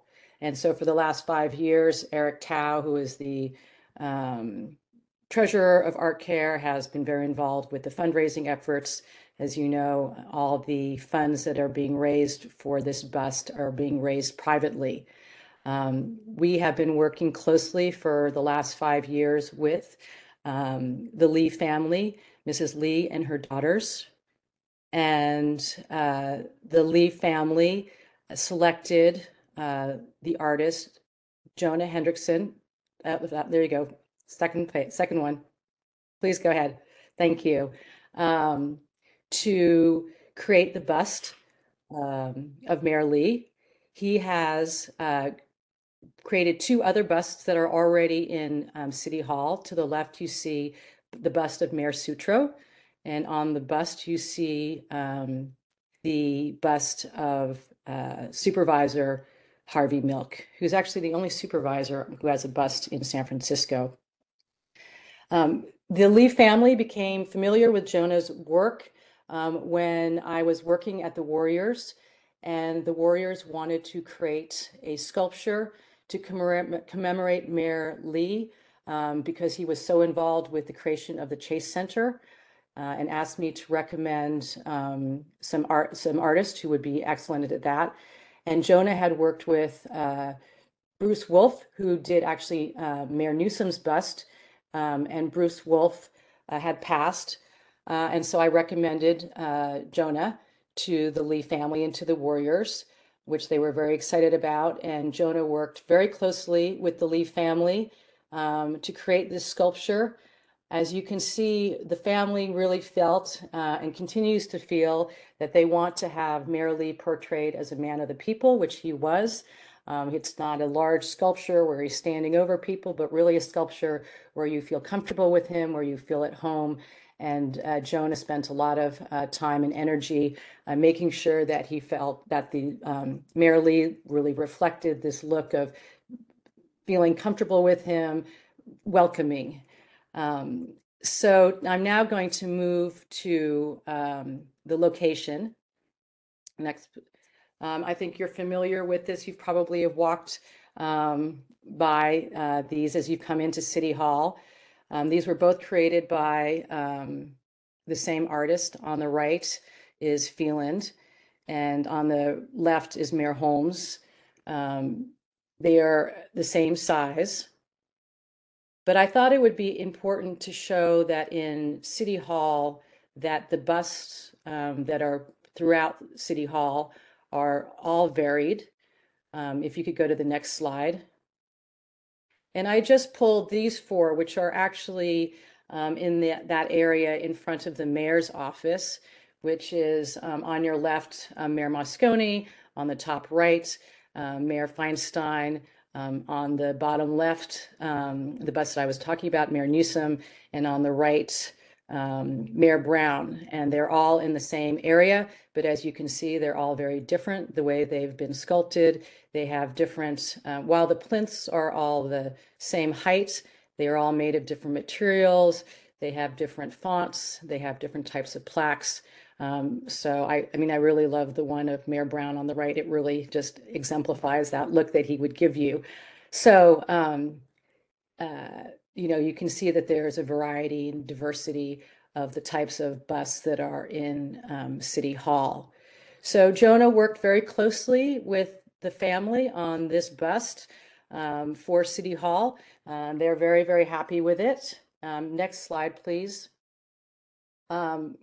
And I thought I would just quickly kind of go over the dimensions, then go over the plaque, and then we can, um, and then I'll have one that doesn't have all this writing on it, just so everyone can really get a, a better look at it. But, um, you know, the plinth is, is not changing. As you may recall, um, the Phelan bust is being removed. um, and is going to be replaced with Mayor Lee's bust, um, which is the same height, 28 inches. It's slightly wider, uh, two inches wider. And um, we, uh, after Jonah and I spoke quite a bit about this, as well as we've been meeting over the last year regularly with um, members of the um, visual arts staff um, and art care and the Lee family, dis- discussing the um, sort of how this bus should come into being and, and uh, the, regarding also the plinth, that we don't feel that there should be um, a bronze plaque put on front of it, um, that, that instead that we will be getting um, a thin stone uh, layer, uh, matching it with the current stone that will be then etched with the um, language. If you go to the next um, slide, this is going to be um, the language that's going to be placed on the plaque. So we have not yet defined the font, uh, the font size yet. Um, and then next slide, please. So that is the bust. As you can see, once again, while Mayor Lee's bust is up above, uh, the family felt very strongly that they didn't want him to be looking out, that he was really, that you felt like you were having a conversation with him, that while he's looking down, he's not being condescending. It's sort of a warm and friendly look, uh, like Mayor Lee was, and that you feel a connection to him and it's sort of this feeling that you could actually um, talk with him. So um, I'll leave it at that, and uh, please feel free to ask any questions. Uh, thank you so much, um, Ms. King. First of all, I wanted to compliment such a- an amazing job that you did, both commissioning this sculpture and also just the whole concept, putting it together, the thoughtfulness that has gone behind you. Um, It's really hard to hear you. I don't know. There's like a buzzing sound. Is it? Are you speaking close to the mic or? Sorry.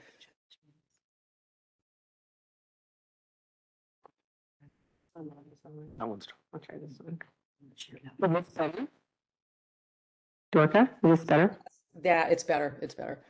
I'll use this one, it might be my mic. Um, Thank you, Commissioner McCoy.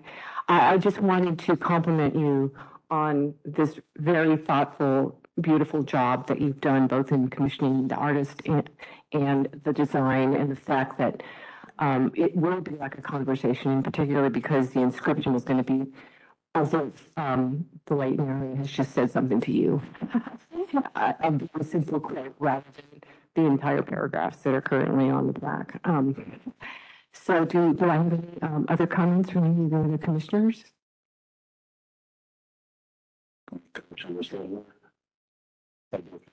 Um, appreciate what you do and this representation of. I'm really happy that the family is I'm so sorry. It's like impossible to hear you. Okay. Everybody else's mic right now.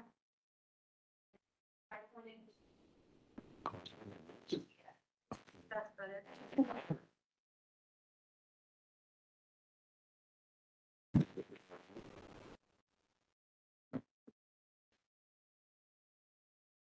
What I just gonna say.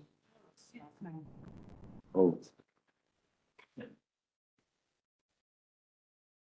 Musical chairs today. Can you hear me? I can hear you. Thank you. Okay, I just want to say thank you for the great work. Um, I'm really happy that the family's happy with it. That's number one. Represent, and it really does represent Mayor Ed Lee. I that well. Just remember meeting him and talking to him, was just, feel like you've known him forever. So, uh, thank you for the work and happy that San Francisco is doing the right job for it. Thank you.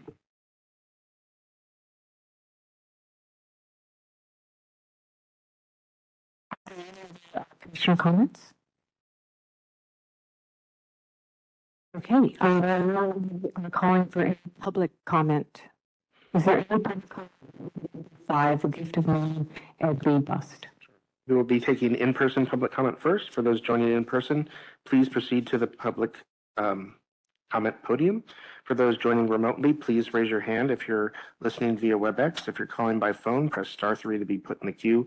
Um, The instructions are on the screen and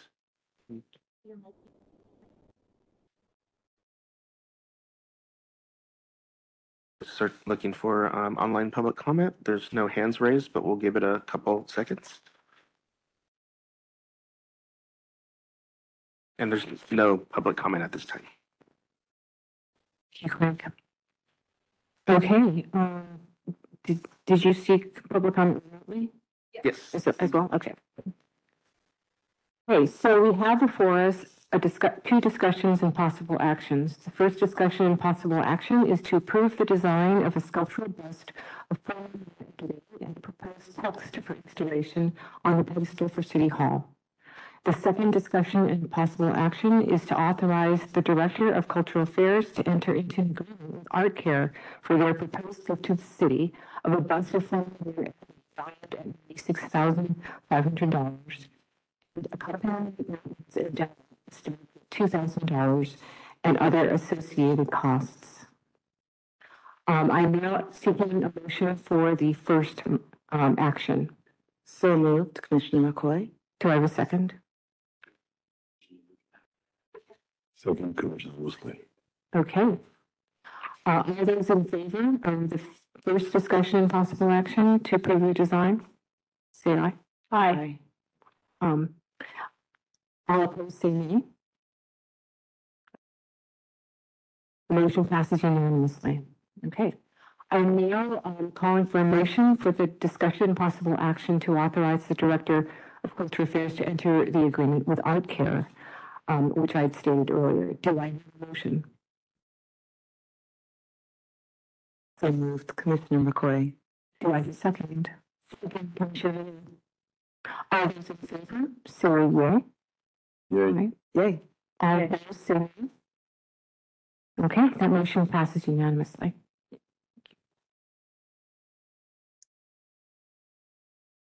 Thank you, everyone. Thank you, Dorothy. Yeah. You.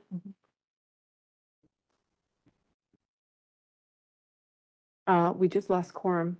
Is Commissioner Musso leaving? If he leaves, we can't go on. Does he know that?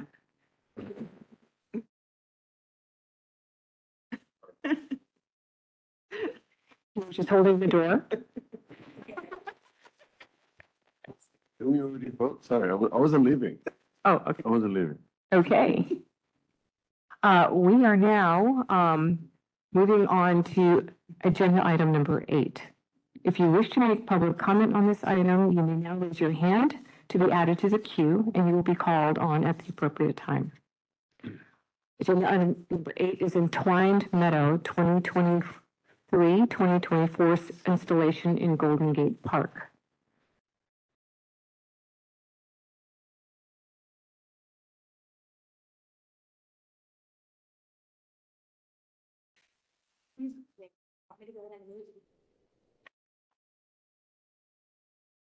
Uh, good afternoon, Commissioners. Um, this is, my name is Rebecca Rodriguez Mondragon, and I am here to talk about the approval of Charles Gadeken's artwork in Plain Meadow. We're joined today, uh, online by Charles Gadeken, who is going to present on the project.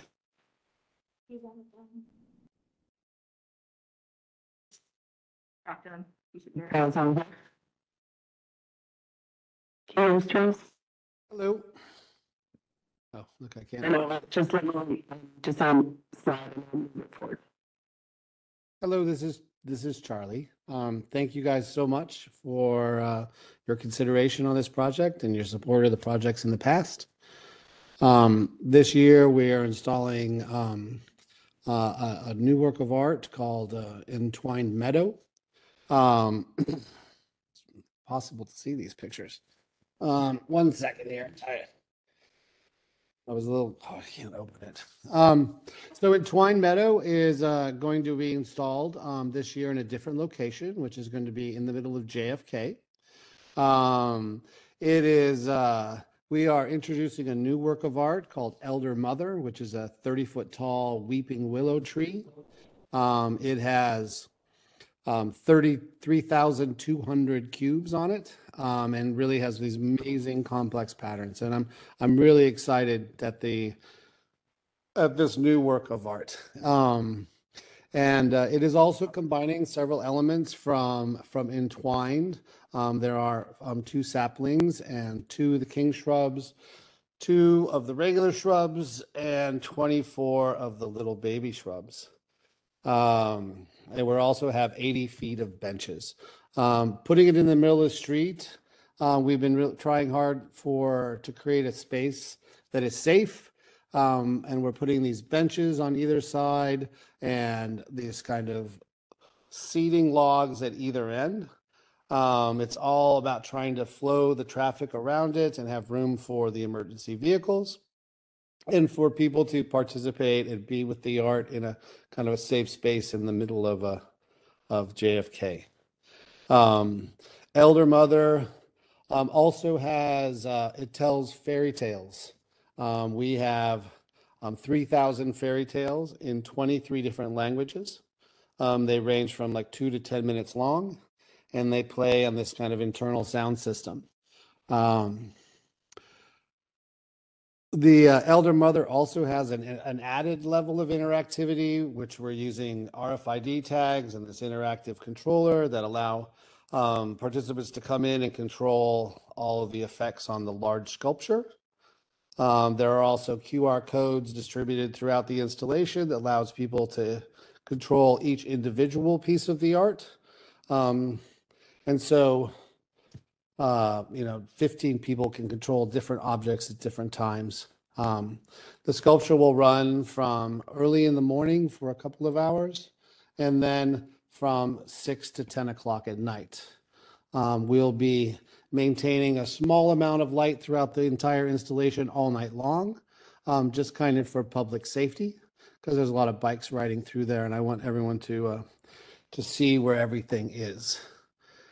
Um, the sculpture is going to run for about four months, and uh, and I'm I'm just really excited about this this new iteration of entwined elder mother.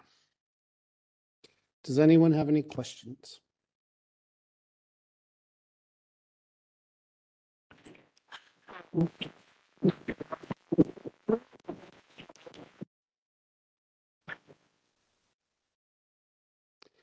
Well, thank you very much for your support.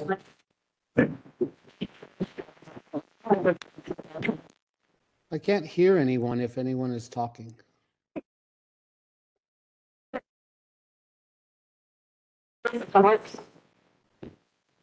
I still, it's, everything's very clipped and we can't hear.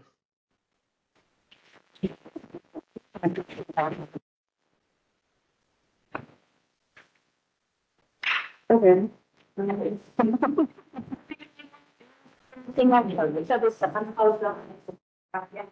Okay. Oh, look, my video isn't on. Let me start my video.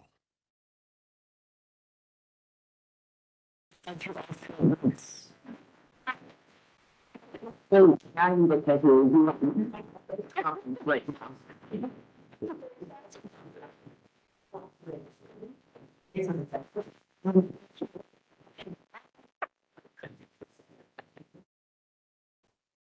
everyone. This is Alyssa, if you can hear Oh, me. I Um, hear you. Craig, can you talk? Can we just test Craig's mic? Because Craig's was the only one that was sounding good earlier.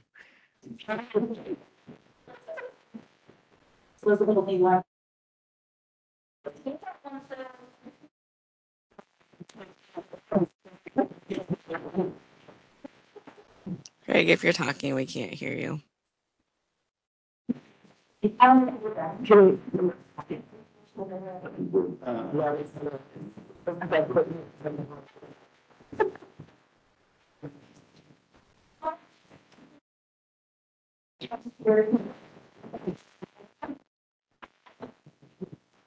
Hello?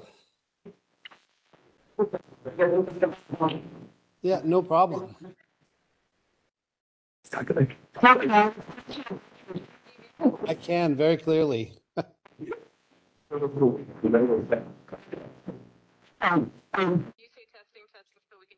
Testing, testing. Testing. This is Charles Gadeken. I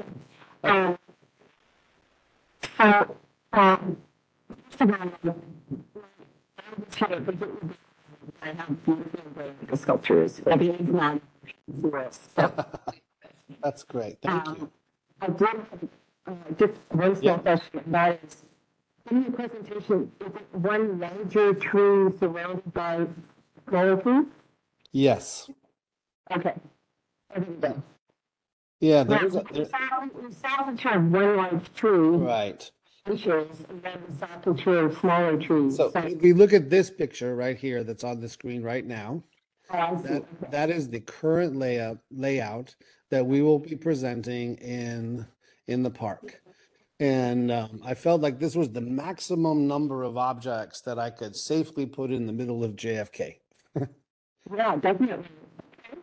And it sounds like you have come down, um, with, um, that, uh, with the, We're still working on the power a little bit. okay. Uh, but we're close. We, uh, we, we, ta- I, t- I talked to the electrician yesterday. They have the power and we have a couple of solutions and we're, they're going to pick one of them and either of them will work. That's fantastic. It- It's just that, you know, we have probably the smartest, most brilliant public art staff in the world, but we still have issues when we do, um, do powered, uh, public art pieces. So I just want to make sure because we don't want to miss very effective sculpture, of course. Right. No, we are, um, we went over with the, the, the Parks Department and we have located the power that we need from two locations. And we're just getting the last few feet to our location. Okay. Um, do, Nancy, had questions. Are there any questions from any of the other commissioners? So we're gonna change them so that. Sure. Okay, no problem at all. And see if any of these are working. Do any of those work from the top? I- I can hear everyone quite clearly. Okay. Can you hear me? Yeah, I'm just letting you know, then the mic is working, so I don't know what's going on. Um, Um, do you have any other? What comments? Um, seeing no questions from commissioners, will we, um, take comment if there's any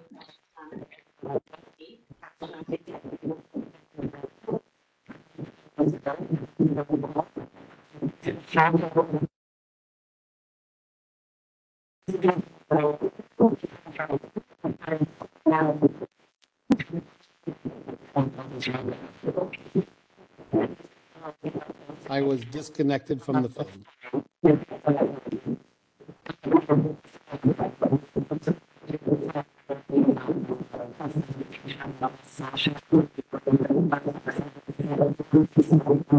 Can you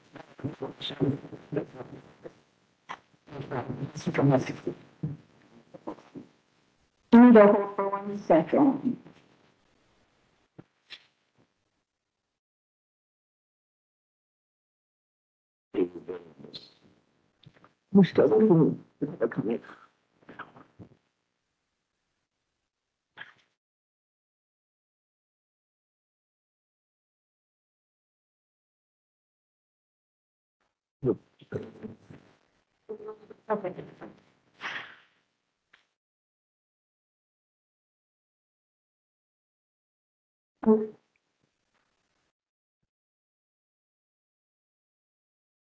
Okay, great. Move on. Um, for those, oh, there's a.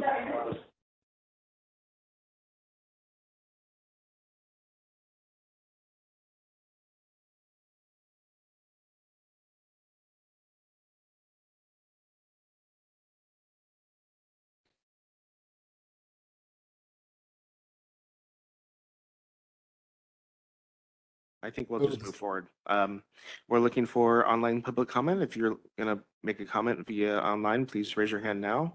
I'll give it a couple seconds to be put in the Hello, queue. this is Charles.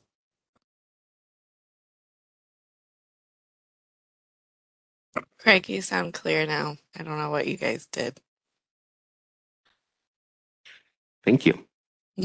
Sounds perfect, actually. Much better. Um, Alyssa, you're a ghost. I am a ghost. Coming to you from the speakers. um, there's no public comment at this time. Okay, um, thank you. And, and, and thank you, Alyssa, for helping us. Um, so I am now seeking a motion. This, um, is a motion to approve Charles Gadeken's artwork, Entwined Meadow, a temporary sculptural light installation to be located in Golden Gate Park on John F. Kennedy Drive at the intersection of Conservatory Drive East. The artwork will be on display from December 7th, 2023 to April 28th, 2024, with funding from the Office of Economic and Workforce Development and the Parks Alliance. Do I have a motion? Please state your name. Commissioner Musleh, so moved. Do I have a second? Commissioner Liu, second. All in favor? Say aye. Aye. Aye. Aye. Um, all opposed, say nay. Motion passes unanimously. Thank you, Charles. Okay, I'm Thank you now very much. calling. Thank you. Thank you very much. I am now calling agenda item number nine, the San Francisco International Airport Harvey Milk Terminal One Underpass Lighting Project. Um, For this project, I'm introducing Program Manager Jackie Von Treskow. Welcome, Jackie.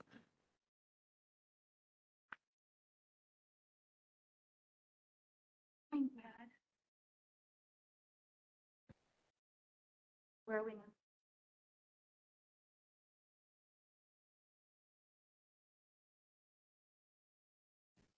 You're not on yet. Uh, sorry, no, you're uh, right here. Perfect. Okay. All right. Hi, everyone. I'm just going to proceed forward in the hopes that this is all going to go smoothly.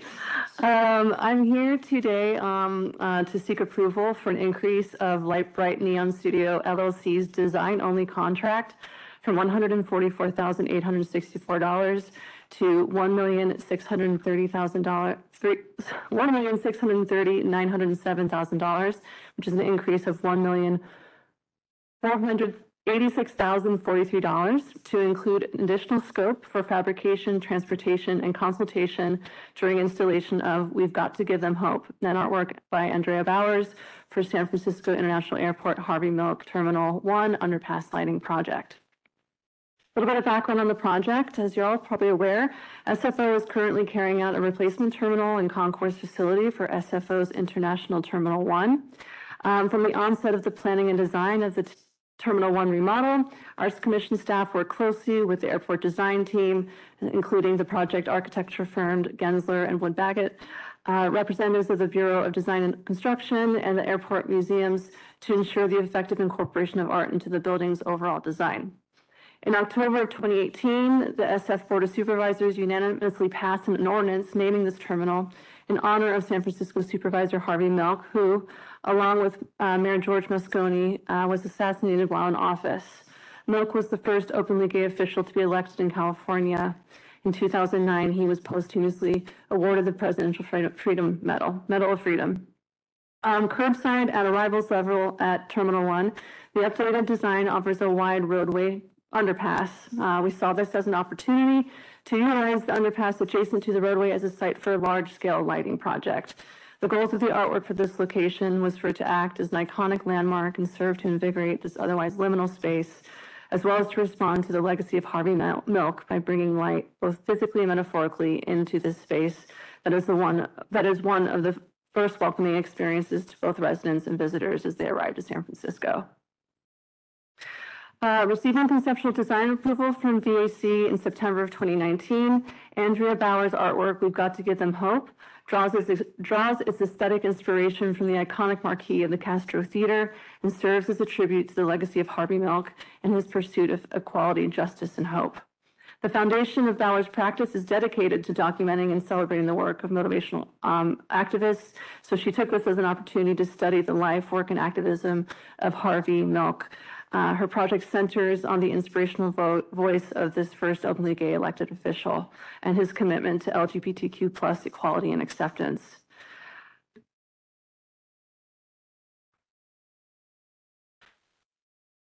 Uh, approximately 700 feet long, We've Got to Give Them Hope is an expansive and dynamic neon light installation housed in brightly painted aluminum canisters mounted to the underside of the Terminal 1 Arrivals underpass. Um, Harvey Milk quotes are featured in neon filigree patterns that span the length of the underpass arrivals terminal. So as people exit, their first experience of San Francisco will be with the words of inspiration from Milk. These quotes are framed by neon patterns that draw from the repetitive neon designs in the marquee of the Castro Theater, an iconic symbol located in the heart of um, our city's Castro district, um, which is the, the city's first gay community and the district that Milk served.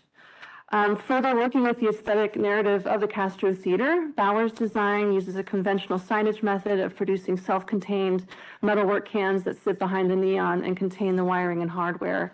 In so doing, the design provides a practical method of installation that also references the aesthetic and technical design of the Castro Theater marquee itself.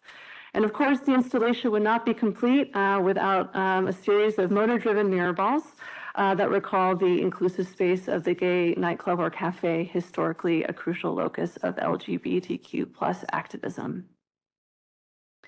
Um, Andrea's chosen fabricator for this complex and expansive project is Light Bright Neon Studios, based in New York. Uh, Light Bright are producers of custom neon art, signage, and display.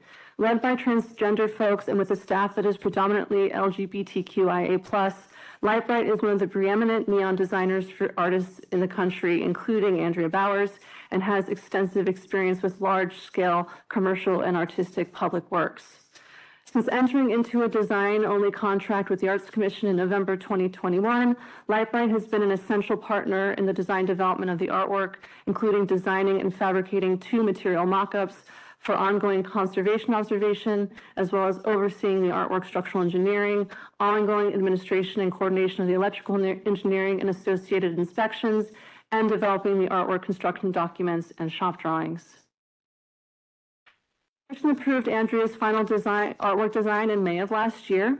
Uh, With this approval, Lightbright was able to develop a final scope and budget for the fabrication, transportation, and consultation during installation of the artwork, while continuing to consult on the coordination of the electrical engineering and BICE inspection submittals necessary for the implementation of the artwork. Last December 2022, Lightbright provided SFAC with a rough order of magnitude, or what we'll call a ROM cost, for their additional scope for fabrication, transportation, and consultation during installation of the artwork that ranged from 1.7 to 1.9 million dollars, citing myriad unanticipated factors and challenges affecting their earlier lower cost estimates for this work. Uh, These factors included ongoing devi- design revisions requested by the Arts Commission and SFO and resultant production delays, additional scope for the coordination and administration of UL certification and SFO permitting, additional scope for the coordination and administration of the artwork structural and electrical engineering, and across-the-board price increases on materials and labor, labor resulting from the pandemic and inflation, as well as skyrocketing prices of inert gases and other materials required for neon production due to the ongoing war and occupation of Ukraine. After reviewing uh, Lightbright's initial ROM cost of 1.7 to 1.9 million and reviewing this with SFO, we requested that Lightbright seek to reduce this estimate by 25%. Lightbright respi- responded promptly to this request and after an intensive and careful value engineering effort, presented the artwork design layout you see here, which you reviewed and approved in August. Working closely with the artist so as not to compromise her artistic vision, Lightbright adjusted their design to remove one of the repeating neon elements, the bobby pin element, while still maintaining its full ex- expanse and impact. These changes successfully reduced Lightbright's cost proposal by 23% as requested by the Arts Commission. Budget spreadsheet, you will see Lightbright's final updated contract amount that includes their additional scope for fabrication, transportation, and installation of the artwork. Upon receiving their final cost propo- proposal, uh, SFAC sought comparative pricing with two alternative neon production companies. The one that responded provided a ROM cost of $1.2 million for the fabrication of the neon only, including materials and labor. This estimate did not include scope for additional engineering and inspection coordination, transportation, or work during installation. The same fabricator then went on to express that their shop would not be able to support a project of this size and scope, nor meet its complex logistical demands. This all being said, we believe that the one million four hundred and eighty-six thousand forty-three dollar cost uh, provided by Lightbright for their additional scope for fabrication, transportation, and installation to be fair and reasonable, and are seeking your approval to increase their contract in this amount so that we may proceed with fabrication. In terms of next steps, here's an overview of our um, forthcoming schedule for this project. We're excited to be moving into this next phase, pending your approval of their contract increase today. Um, uh, With your approval, we will be certifying their contract modifications uh, by the end of this year um, and expect to complete permitting, the permitting process and electrical coordination work by early next year. Um, We expect to issue a notice to proceed with fabrication um, in early March, um, with completion uh, several, uh, two years later in October 2026. Um, There's approximately, we've, I think we've budgeted 15 uh, months for each sort of half of fabrication. It's a large undertaking. This is a lot of neon for the shop to produce. Um, We expect for artwork, transportation, and delivery to happen in uh, December of 2026, with installation following thereafter and being completed in early January of 2027. Uh, So that's our next steps pending your approval of this contract increase today. Happy to answer any questions. I, um, Commissioner Slager, thank you for the report. Um, so I'm, I know there's a lot of changes, but this is not off by thirty percent, forty percent. This is, you know, the, the increase. Um, I'd like to, I explain, I know it's confusing, Commissioner. No, no, no, I actually don't think you understand. Uh, the first amount was really just for the design. The second amount, which is the one point from, one, is actually to make it. Okay. So I just wanted to make that clear. Yeah. Because otherwise it seems like, why is it costing so much money? And it's because the, fir- the initial amount was just for essentially drawings and sketches as well as the estimation. And now if you look at the, um, the- it's actually to buy the materials, to create them, to actually engineer it. It's to make it, to make the piece. So, um, even though it seems like it might be, is that not working? Right. Okay, even though it seems like a lot, it's because the initial number was not really to make the piece, or, or that, that figure was really just to, it was put it in paper form. Better, okay. When somebody presents something, there- there's some kind of number. Was there, So I can speak to that. So the, the original pro- project budget for this project, um, I believe was approved as part of the project plan at 1.1 uh, million. Um, and over the course of several years, it became apparent that there were a lot of assumptions made about what it would cost to implement uh, a project like this and a project at this scale using neon. Um, so there have been ongoing internal conversations and reviews with both the artist and the fabricator every step of the way. The scope has extended and expanded as engineering and inspection requirements have, you know, you know, continued to snowball over the course of this project. Um, so, you know, we had anticipated a high number for fabrication, um, you know, but it wasn't, it wasn't, uh, you know, we didn't have a, we didn't have a final cost estimate because we didn't have a final artwork design. Uh, so this is, this is in, in keeping roughly with what we expected. It is somewhat higher. Um, however, we do have justifications for those cost increases, and those are what I listed. Um, and we have had conversations with alternative neon fabricators that do um, provide us with evidence that this is a reasonable number for fabrication, um, as well as the uh, ongoing coordination work and administration work that they have been and will continue to do uh, to implement such a complex project. They've been involved since the very beginning uh, in design development.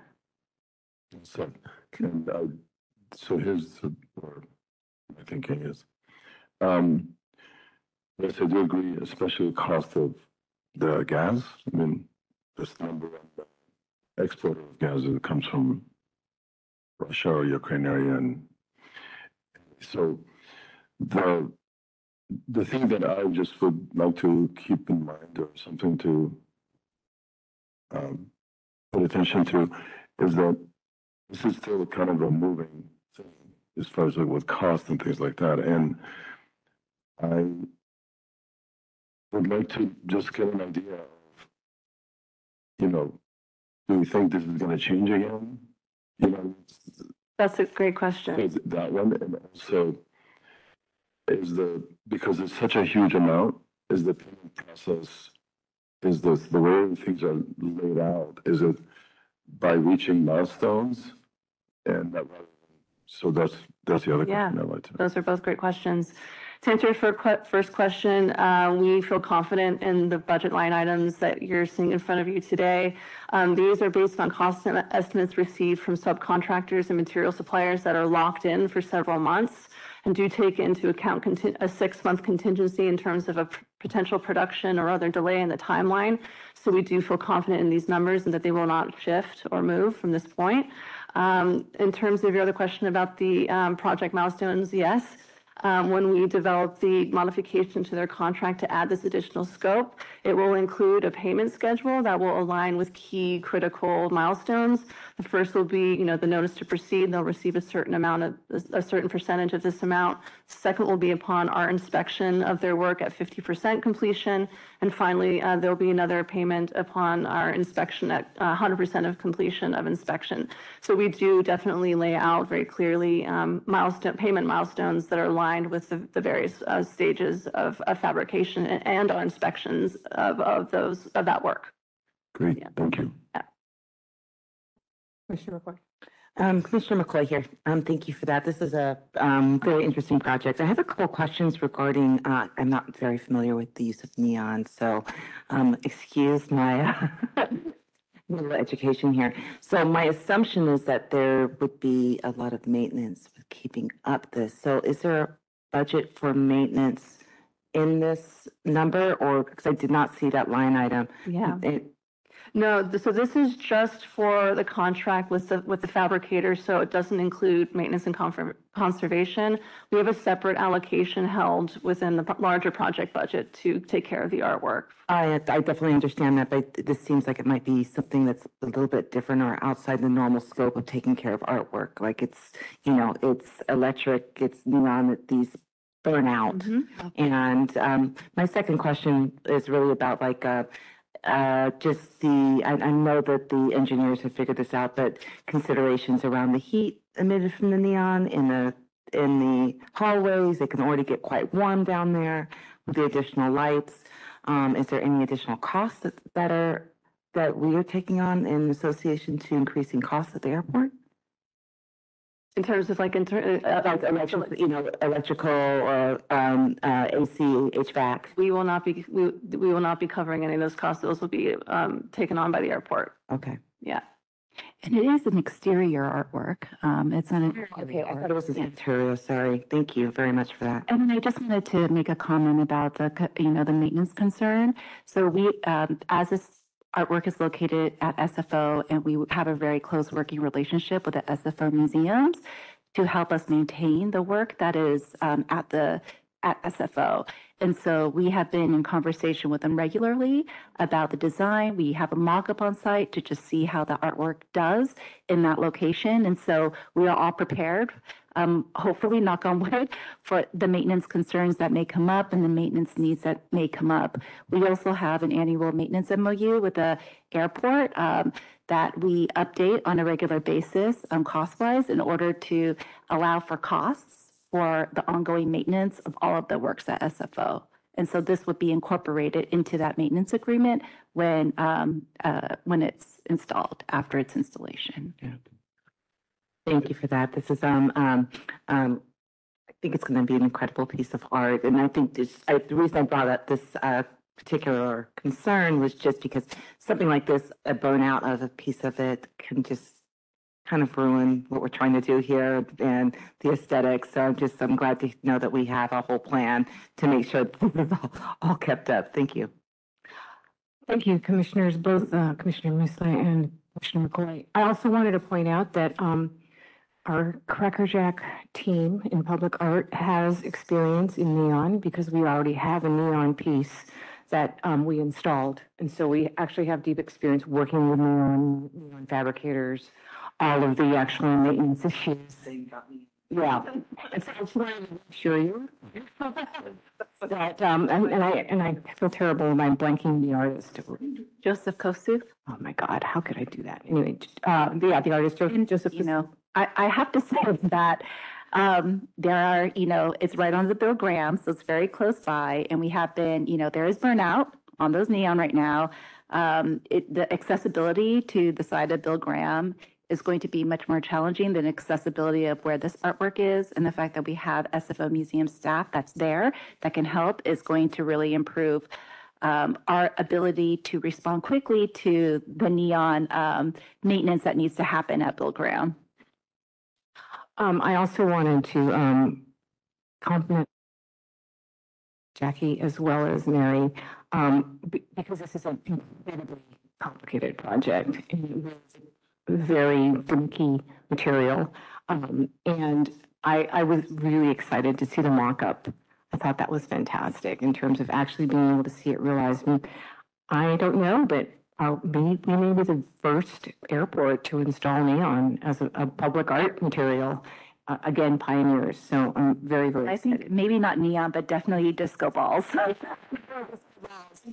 And then just To get the disco balls. Right, yes, we and cannot. But just to quickly add, you know, Marcus Davies has been project managing this project um, since uh, Zoe left the, um, our agency and has been doing a really great job, working really closely with the artist and Light Bright as well throughout this whole process. So I just want to, just want to commend. Thank you. Thank you, Marcus. I, this is, I think this is just going to be literally a star, a rock star of our airport.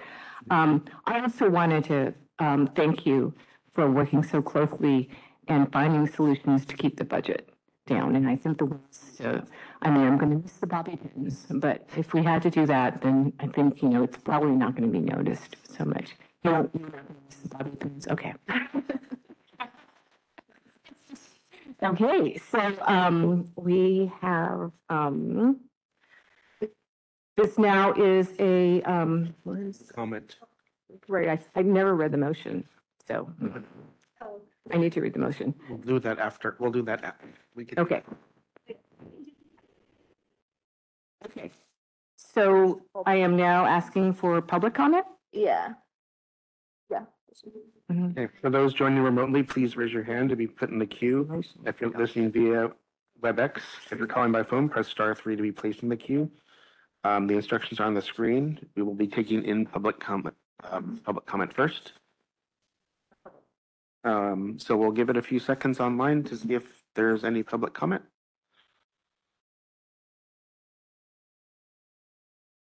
Um, there's no public comment at this time. Okay, thank you, Craig. Thank you, Tara.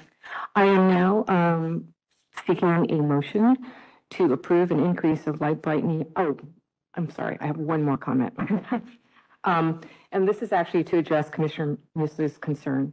And, and that is that I think it was a bit confusing that the motion is stated as increasing a, a design-only contract to the fabrication. Perhaps, and I don't know, you would, maybe you would work with our um, attorney, Lauren Curry, to reframe it as like phase one or phase two. So it doesn't sound like you're actually increasing a design contract by tenfold. I think that's one of, one of the, um, confusing things that kind of caught us off guard. Yeah. So perhaps the way that it can be framed will be one's design, one's fabrication. Yeah. That sort of thing. Okay. So I am now seeking a motion to improve an increase of Light Bright Neon Studio LLC's design-only contract from one hundred and forty-four thousand, um, eight hundred sixty-four dollars, uh, to one million, six hundred thirty thousand, nine hundred seven dollars. And this is an increase of one million, four hundred eighty-six thousand, forty-three dollars to include the additional scope for fabrication, transportation, and consultation during installation of an artwork by Andrea Bowers, DBA Radical Patience Incorporated for the San Francisco International Airport Harvey Milk Terminal One Underpass Lighting Project. Do I have a motion? And please state your name. So moved, Commissioner McCoy. Do I have a second? Second, Musleh. All in favor, please say aye. Aye. Aye. Uh, any nays? Aye, okay, all, um, opposed, say no. Okay, the motion passes unanimously. Thank you, everyone. We are now on hopefully the last agenda. No, no, we have no. I mean, We are now on agenda item number 10, Traffic Company and Forensic Services Division. And this is a discussion on possible action to improve an increase in the Dooley Studios contract from one thou, one million fifty thousand to one million four hundred seventeen thousand one ninety-five, an increase of two hundred sixty thousand, two hundred sixty-seven thousand one hundred ninety-five dollars for fabrication, transportation, and consultation during installation of an artwork of an artwork by Susan Narduli for the Traffic Company and Forensic Services Division Project. Uh, I would now like to introduce Civic Art Collection and Public Art Program Director Mary Chou to present this item. Thank you, Commissioners. Um, so as a reminder, this artwork will be located on the northwest corner of 1995 Evans Street at the intersection of Evans Avenue and Toland in the Bayview neighborhood. The new building was completed in 2023 and houses a consolidation of SFPD's crime scene investigation and motorcycle units. Um, this is a rendering of the artwork. It will stand at 36 and a half feet high and 14 feet wide. It's built of four transparent plexi cubes with a common structural core. The reflective and transparent surfaces of the work capture light and movement and draw attention to the surrounding site and community. The LED panels embedded within the form will show pattern lights, tracing city data in real time. Within the lower tiers of the sculpture, a system of embedded chambers containing historic images from the police department um, and the city archives. Power and data are supplied throughout the artwork to create a beacon of interest that can be seen from a distance. A little small. Um, let me back up for a second. So the artwork um, was planned for installation in the beginning of this year of 2023. However, challenges in communication between the studio and one of the studio's fabrication subcontractors has resulted in delays in the fabrication and delivery of the artwork. SFAC staff, with Marcus as the project manager leading the effort, started weekly meetings in June of this year with the studio and with our client, the police department, to understand the issues and to move the project forward. We have also facilitated throughout this process with our city attorney as well as the artist attorney. For these discussions, it was determined that a portion of the fabrication basically the part consisting of the fabrication of the interior acrylic elements and the overhead assembly of the structure could not be completed by one of their subcontractors and that the studio needed to find an alternate fabricator. The studio um, worked with one of its current subs to provide a quote to complete this remaining element, the interior cubes and assembly. Um, the studio also um, upon prompting the Arts Commission, asked, uh, we asked them to research other fabricators to determine if the quote received from their current sub was competitive. So the studios did their due diligence in reaching out to various firms, and they engaged two additional firms, one based in California and one based in Arizona for alternate costs. Both of these quotes came out higher than the one that Magnolia Studios got from their existing subcontractor. So uh, we had determined that the, the current, the current subs con, uh, was a competitive bid and that we will move forward with bringing modification of their contract uh, with Narduli Studios for the artwork fabrication to VAC. And so this next, um, I wonder if I can increase it.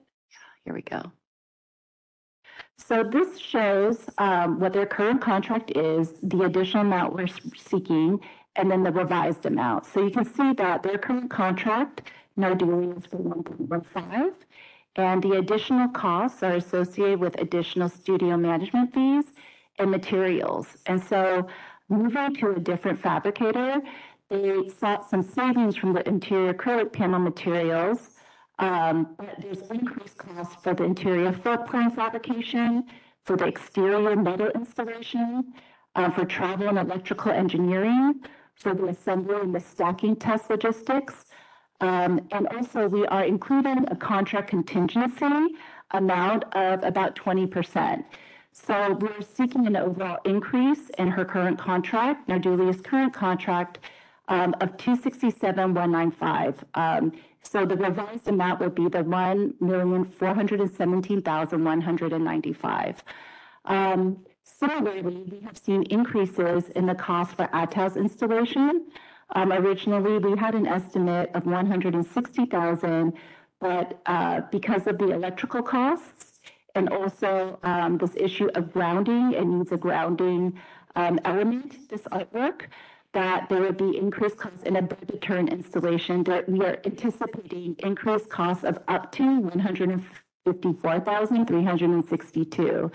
A note to say that this grounding allowance um, is, is just that. Uh, we do not have the electrical drawings yet for an estimate. It's what we anticipate we might receive. And so we're looking at an increase with a total revised at three hundred and fourteen, three sixty-two.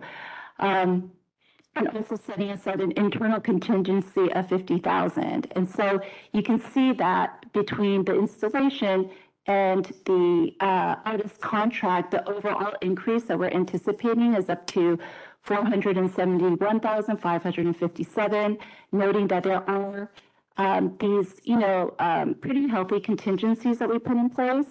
And please know that the Arts Commission needs to review and approve all, you know, all contingency costs that would be um, uh, charged to that contingency before they are spent. And so, um, so I'm bringing this forward and happy to answer um, any questions.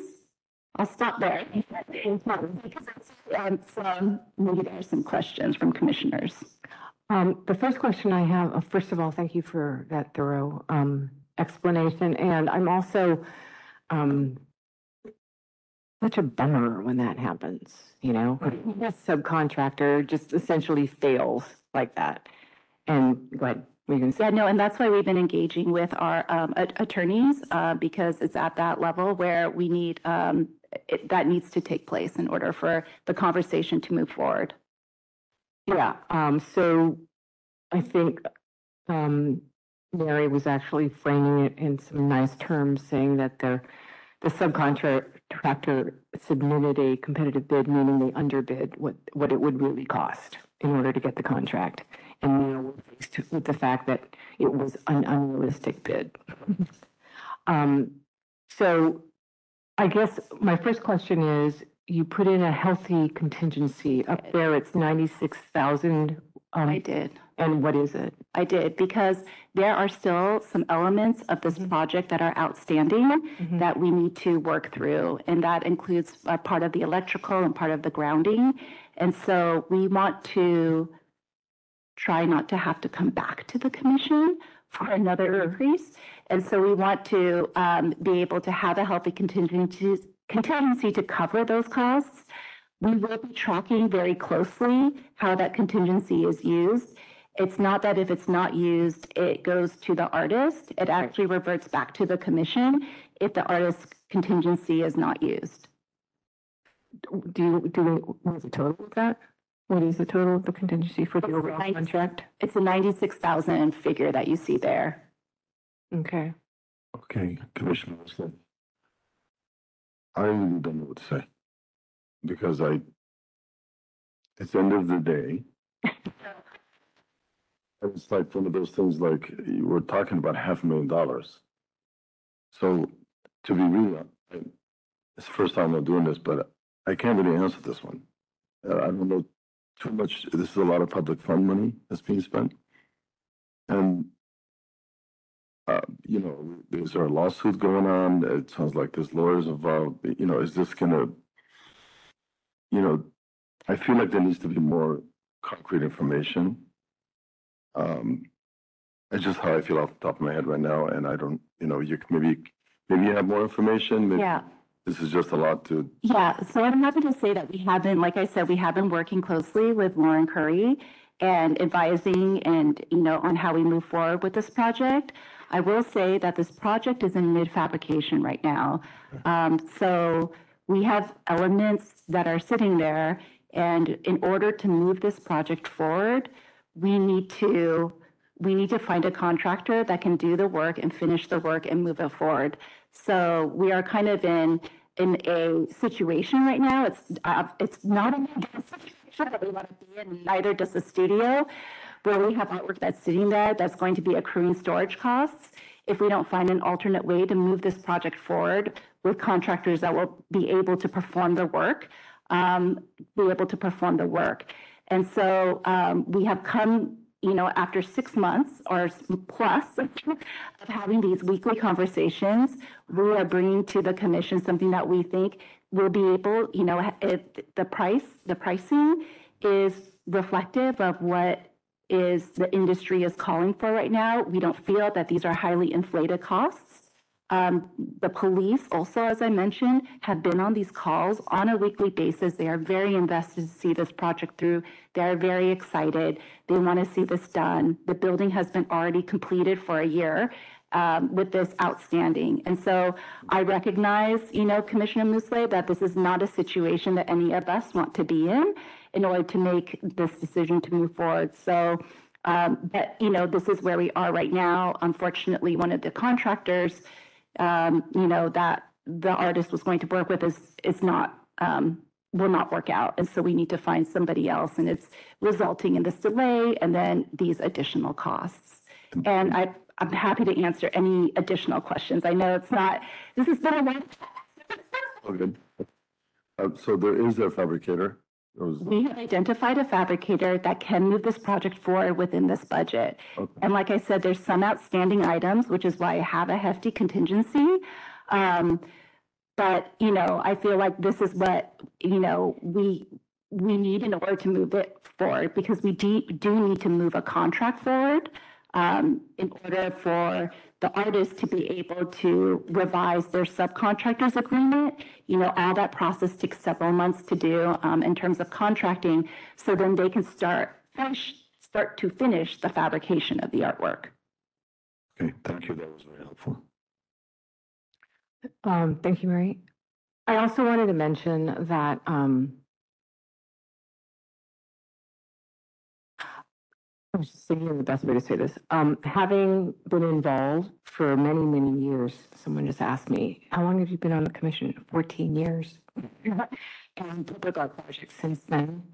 Um, changes in the cost, particularly because there have been delays. Whenever there's a delay, there's a cost increase. And the fact that even though this delay was not the artist's fault, it, it sort of fell under someone who the artist had contracted with. And so that's, you know, why we're bringing in the attorney in terms of, okay, you know, who should bear the cost of this, um, um, dishonest co- subcontractor, right? Um, so that's why it's, it's difficult. But at the same time, I have seen other major public art projects that are, you know, forward of a million dollars have substantial increases. So an increase of this much is actually not out of the realm. Um, and, you know, Mary can tell you that. Mm, Sometimes we've had, you know, like a ha- one and a half million dollar contract need an extra four hundred thousand dollars just because of time, because all of these things can increase the contract, the contract amount. And so I just wanted to, um, I just wanted to put this into context in terms of this. Well, yeah. thank you. I appreciate it. I, I, I do, I do understand cost overruns and I, I only ask these questions because I, this happens. And I just want to make sure that we do exhaust everything that we, we can. And I believe that we have, and I, we're already, you know, we're halfway there. So, Mhm. so I would like this to get moved and I want to see it, I want the public to see it. So I just, I'm asking because, um, just I You- answer the question, so I really appreciate Yeah, it. and, and Commissioner, Commissioner, you should ask. Oh, Yeah, oh, thank you. I, I appreciate that inquiry. That's our job, so. Um, Commis- Commissioner McCoy here, just one quick question on the contingency. I see there's a, um, additional allocation that we're not going to look at today for the installation. But is that contingency that you, um, have in mind, is that looking at any possible extra costs on installation as well? Yeah, so you'll see I have an internal contingency there underneath the ad hoc amount, and that's for, that's outside of the artist contract, and that's for the install. Okay, thank you. Okay, um, my last comment is that I actually was on the selection committee for this piece. It's a gorgeous piece. And I can see why, uh, the police are so excited about it. And it will be nice to see it realized. I, I feel terrible for, um, the artist to have to go through this. But fortunately, because of all of your hard work and the hard work of all of the, um, constituents in the police, that it will move forward. So thank you.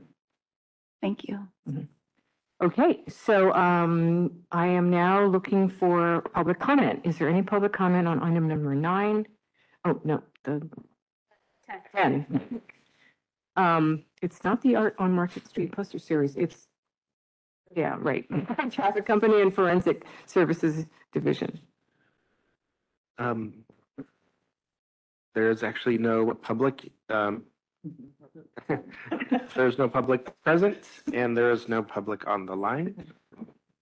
We could give it a couple more seconds to see if anyone logs in. Nobody here. There's no public comment at this time. Okay, um, I am now seeking a motion from one of our commissioners to approve an increase of Narduli Studios contract from one million one hundred fifty thousand to one million four hundred seventeen thousand one ninety-five, an increase of two hundred sixty-seven thousand one hundred ninety-five for fabrication, transportation, and consultation during installation of an artwork by Susan Narduli for the Traffic Company and Forensic Services Division project. Do I have a motion? So moved, Commissioner McCoy. Do I have a second? All in favor? Any opposed? That motion passes unanimously. Thank you, everybody. Thank you.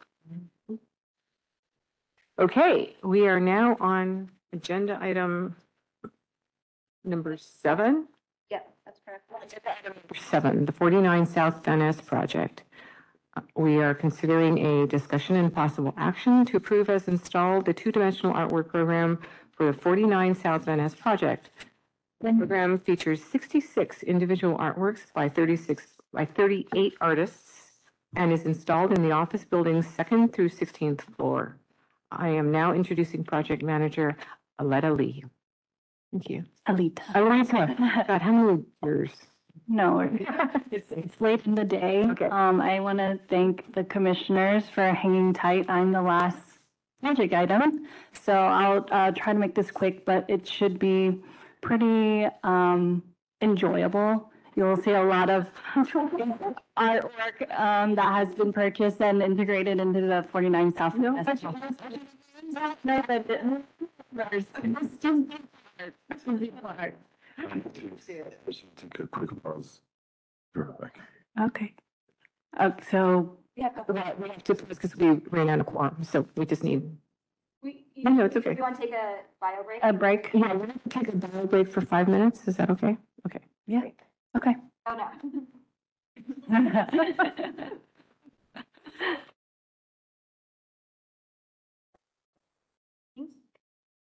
Do I need to go into practice mode for?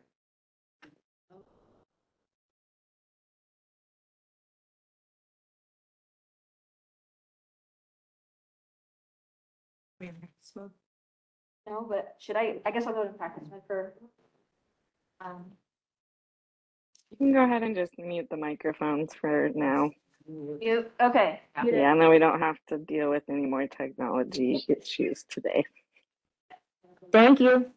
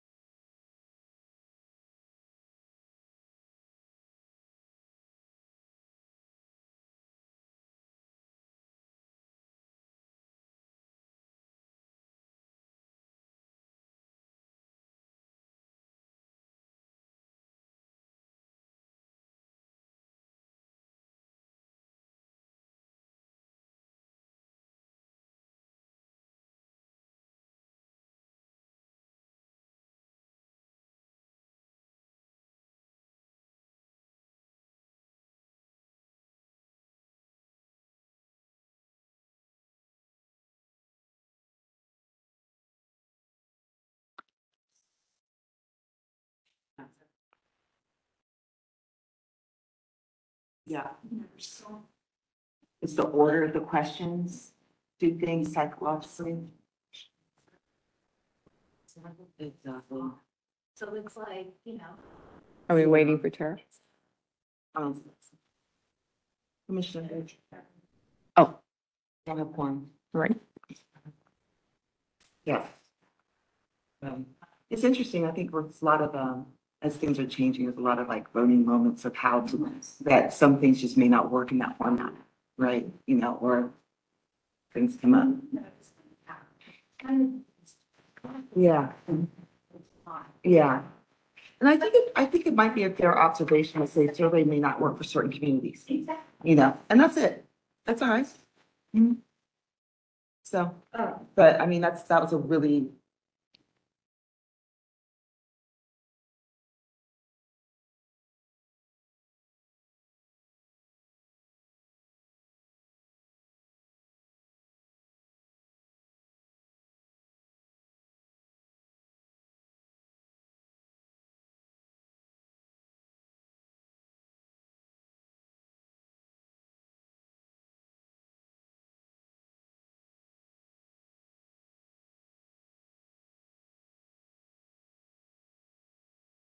We're gonna start and it's five forty-two. Okay, we are losing you the meeting. It's five forty-two. I would like to introduce Project Manager Alita Lee. Great, thank you. Um, so today, uh, Commissioners, I will be presenting the two-dimensional artwork program as installed for the 49 South Van Ness project. And as uh, uh, Commissioner Beltran mentioned earlier, the program features 66 individual artworks by 38 artists and is installed at the office building's second through 16th floors. And as a reminder, uh, the 49 South Van Ness building and project site is located on South Van Ness between Market and Mission Street, just a few blocks away from here. It is a beautiful new city office building that opened early 2021 during the pandemic. Um, so 49 South Van Ness is a permit center and office building that is occupied by several city departments. The new city building is an 18-story tower on 11th Street between Market and, oh, I'm sorry, just read that. Um, Mark, between Market and Mission Street. Some of the departments and agencies currently housed in this building include the Department of Public Works, Department of Building Inspection, Fire Department, the PUC, Department of Public Health, the Planning Department, Rec and Park, Board of Appeals, Entertainment Commission, and Office of Cannabis. The 49 South Van Ness 2D art program is currently exhibited on walls in common areas throughout floors 2 through 16. The 2D artworks accompany the building's larger collection of works, which include a series of sculptures in the pedestrian walkway by Sanaz Mazinani, a large hanging sculpture in the atrium of the main entry by Sarah Z, an integrated two-dimensional artwork by Meghann Riepenhoff, and a developing video wall program. Um, a total of 38 artists and 60 art, 66 artworks were purchased for the 2D artwork program. The first round of 2D artwork installations occurred April 2021, and this included a purchase of 32 2D artworks uh, from 15 artists. And due to the success and popularity of the 2D artwork program at the 49 South Van Ness building, along with additional project funds uh, remaining, a second round of 2D artwork purchases was implemented and installed October of this year with an additional 34 2D artworks from 23 artists. All artists are either Bay Area based or have a meaningful connection to the Bay Area. And the artworks are located in office common areas throughout floors 2 through 16. Media includes painting, drawing, fabric, quilt, photography, collage, and mixed media. In the following slides, I'll be providing images of the 2D artwork purchased along with the artist name and title. Most of these works you may have already seen when I last presented this project in April 2023 for the approval of the purchase of the artworks. Um, additionally, you will see images from the first round of purchases uh, as well as some context photos of how these artworks are installed in the building. I hope you enjoy reviewing the artwork and hope to, that you also get a chance to see this in person. Um, potentially in the future, there will be an opening event at 49 South Van Ness once the video wall project is complete uh, in order for um, uh, SFAC staff and commissioners to be able to view the new works integrated into the 49 South Van Ness site, including the new video art wall project. So for floor two, we have Tara K. Daly. Uh, the title is If Economic Growth Can Be a Substitute for Equality, Then Equality Can Be a Substitute for Economic Growth. Jason Hickel. We also have on floor two, Kim Anno with Natural History. These are located on the permit level that is uh, most public facing, that the public can access to uh, work on their permits. Also, we have Janet Delaney, three works from her, uh, Heart of the City Farmers Market, Helen and her husband Chester at the Helen Cafe, AIDS activist, First Dr. Martin Luther King Jr. Day Parade. And also we have on floor two, car, uh, artworks by Carmen McNall, uh, which are titled in fold 10, in fold 11, and in fold 12. On floor three, we have Chelsea Wong with Joy, Dance, Laughter. And we have Muzae Sesay, Skeletons uh, 7, No Rhyme Nor Reason. On floor four, we have Terri Loewenthal with Psychscape 9 and Psychscape 23. As well as uh, three works by Lynette Cook, Orange Zest, Presidio Abstraction, and Color My World. On floor five, we have John Chiara. We have three photography works by him. Uh, one is Quintara Street um, at 12th Avenue, San Francisco.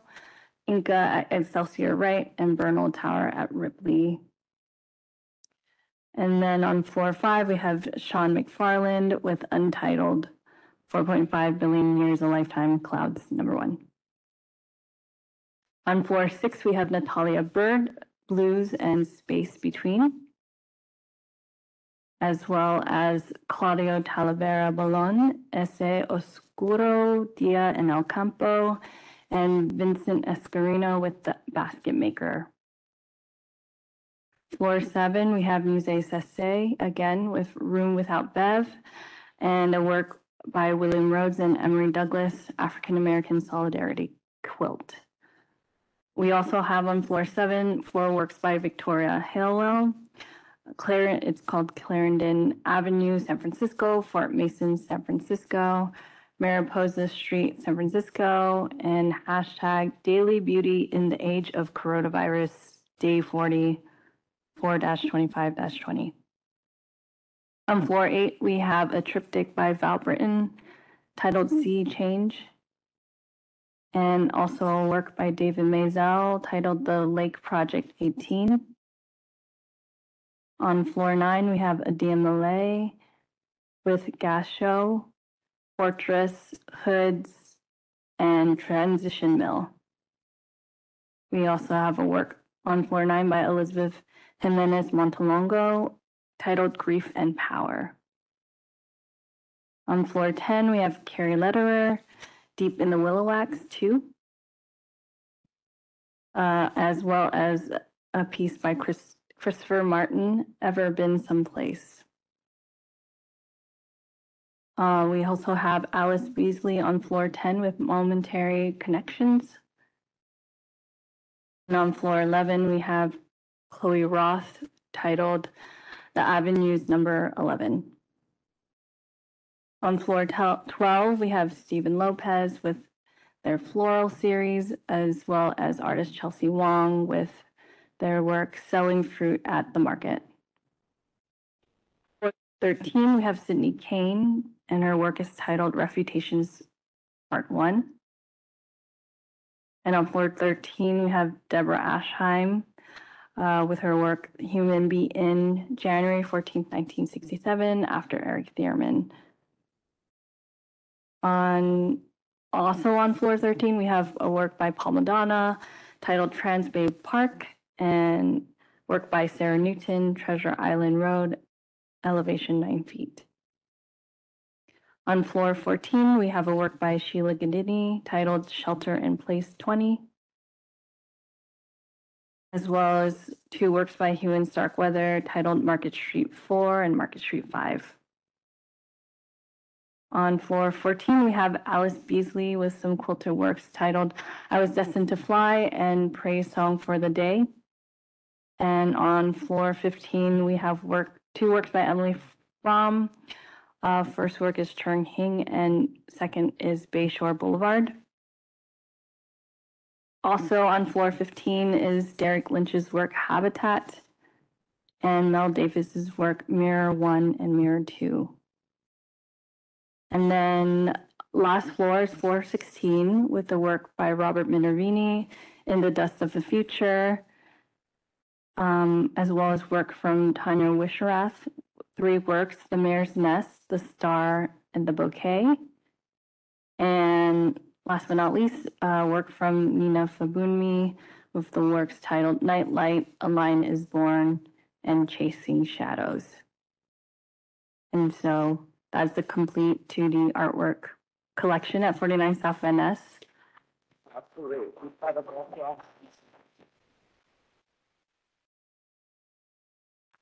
Wow, that's amazing.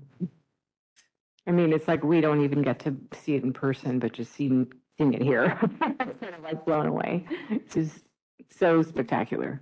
Great work. Thank you. I did have a, um, just a informational question. So this, um, acquiring these did not require the Arts Commission to pick San Francisco resident artists?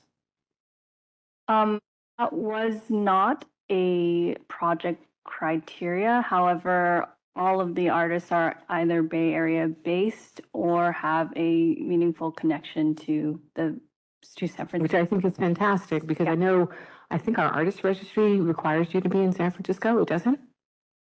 We're not, uh, um, we've been advised that we should not be having, uh, geographic limitations Fantastic. on our RFQs or RFPs. Um, we do know that there's an interest, of course, in, um, local artists. And so we ask for people's meaningful connection, knowing that a lot of people do have to move out of the city for one reason or another. And so looking at that meaningful connection as a scoring criteria is how we've, um, addressed the local aspect. Thank you for that explanation because I was going to say, I mean, that's a relief because if we were to limit having San Francisco address, we would have so, such a smaller pool. And so many artists have had to move out of the city because of the cost of living here. So that's fantastic. Okay, I'm now looking for any comments from any other commissioners. Commissioner McCoy here, and I know this meeting's already going long, so we'll keep it short. These are, it's incredible, and thank you so much. Um, I'm really happy at this, seeing this, a selection of artists. A lot of them are very recognizable. They are, well, you know, either have worked in the Bay Area, lived in the Bay Area. If you know about art around here, you know these names, but these are, it's, it's just an incredible representation, um, of our city and our community through, uh, the art that's here. So this makes me really, really proud and happy. So thank you guys for all this work here. Thank you.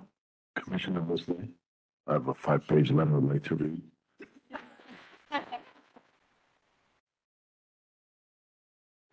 No, I'm gonna keep it short. I'm actually, I'm blown away by the art, that this program that provided. Imagine all these artists that don't have a place or some, some been around, some new. And, uh, you know, I know we mentioned local artists, but you know, we drove artists out of this town with a higher cost of living, so um, I'm hoping that some will move them back, and there are plenty of amazing artists in the Bay Area, and I'm glad that our program just extend to art and local art everywhere. Um, and this is amazing. I love it. I mean, it feels like, you you know, you want to go tour the building when this is done. I just wanted a follow-up question there. So if there are Bay Area-based artists who would like their 2D or 3D, and whatever, work considered, how does that, how does that process work? Um, we typically will have a call for different projects. So if a, di- if a part- particular project was looking for 2D artwork purchases, they can apply specifically to those RFQs. Um, and. then we join the mailing list and get an announcement. Yes. Okay, great, thank you. Okay, um, is there any pub, I'm now looking for public comment on this item. Switch the. Switch ahead one on the screen. Oh, thank you. Um, there is no act, uh, public in person currently, and there are no public on the line. We could actually give it a couple minutes, just, or sorry, seconds. Um, but I think there's no public comment at this time. Okay, so um, I read the motion in its entirety at the very beginning. I am now looking for a motion. So moved. Move. Do I have a second? Second. Please. Say aye. Aye. All opposed, say nay. The Motion passes unanimously. Thank you so much, Alita. Okay, we are winding down. We are now on agenda item number 11, uh, which is a staff report. And I would like to introduce Civic Art Collection and Public Art Program Director, Mary Chou. Hello again, Commissioners. Two quick items for you. Um, Just, we have an open RFQ as a reminder, the Potrero Yard Modernization Project, um, where we are looking for um, opportunities um, for three artworks. Uh, The call closes uh, December um, 11th of this year. And then I also wanted to give a quick shout out to our collections team who really mobilized and did cleaning of artworks um, before the APEC. And, you know, it's, it's, it's kind of like some of the hidden work that does happen, happens behind the scenes, but very important work for us to be doing. And so thank you for mobilizing, for getting folks out there and, you know, showcasing our city in the best way that we can. So. And happy to answer any questions that commissioners may have. Okay, I hope, um, I hope it wasn't too hard being out there with those little scrub brushes.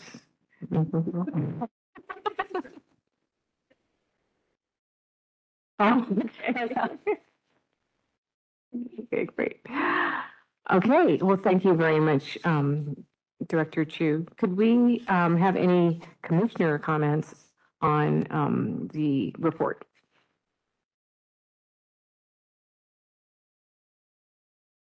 Seeing none, um, is there any public comment? Um, there's no public comment at this time. Okay. Sorry? New business and announcement. Okay, Item twelve. thank you. So we are now on agenda item number 12. Thank God. Uh, uh, is there- I, I want to say something. Um, I really do. Service Co- Commission staff. There's so much that goes on behind the scene. There's so much to do and so many details. And having done the- just thought I'd show myself and recognize how much work it takes to do anything, make any decision. So I want to take a minute just to say thank you for that, and I, we do appreciate it. Thank you.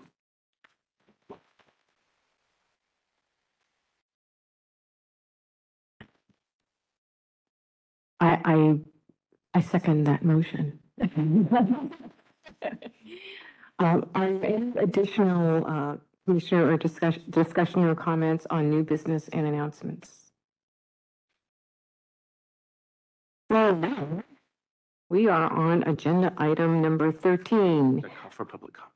Oh, I'm sorry, public comment. Is there any public comment on new business and announcements? no Thank public- you.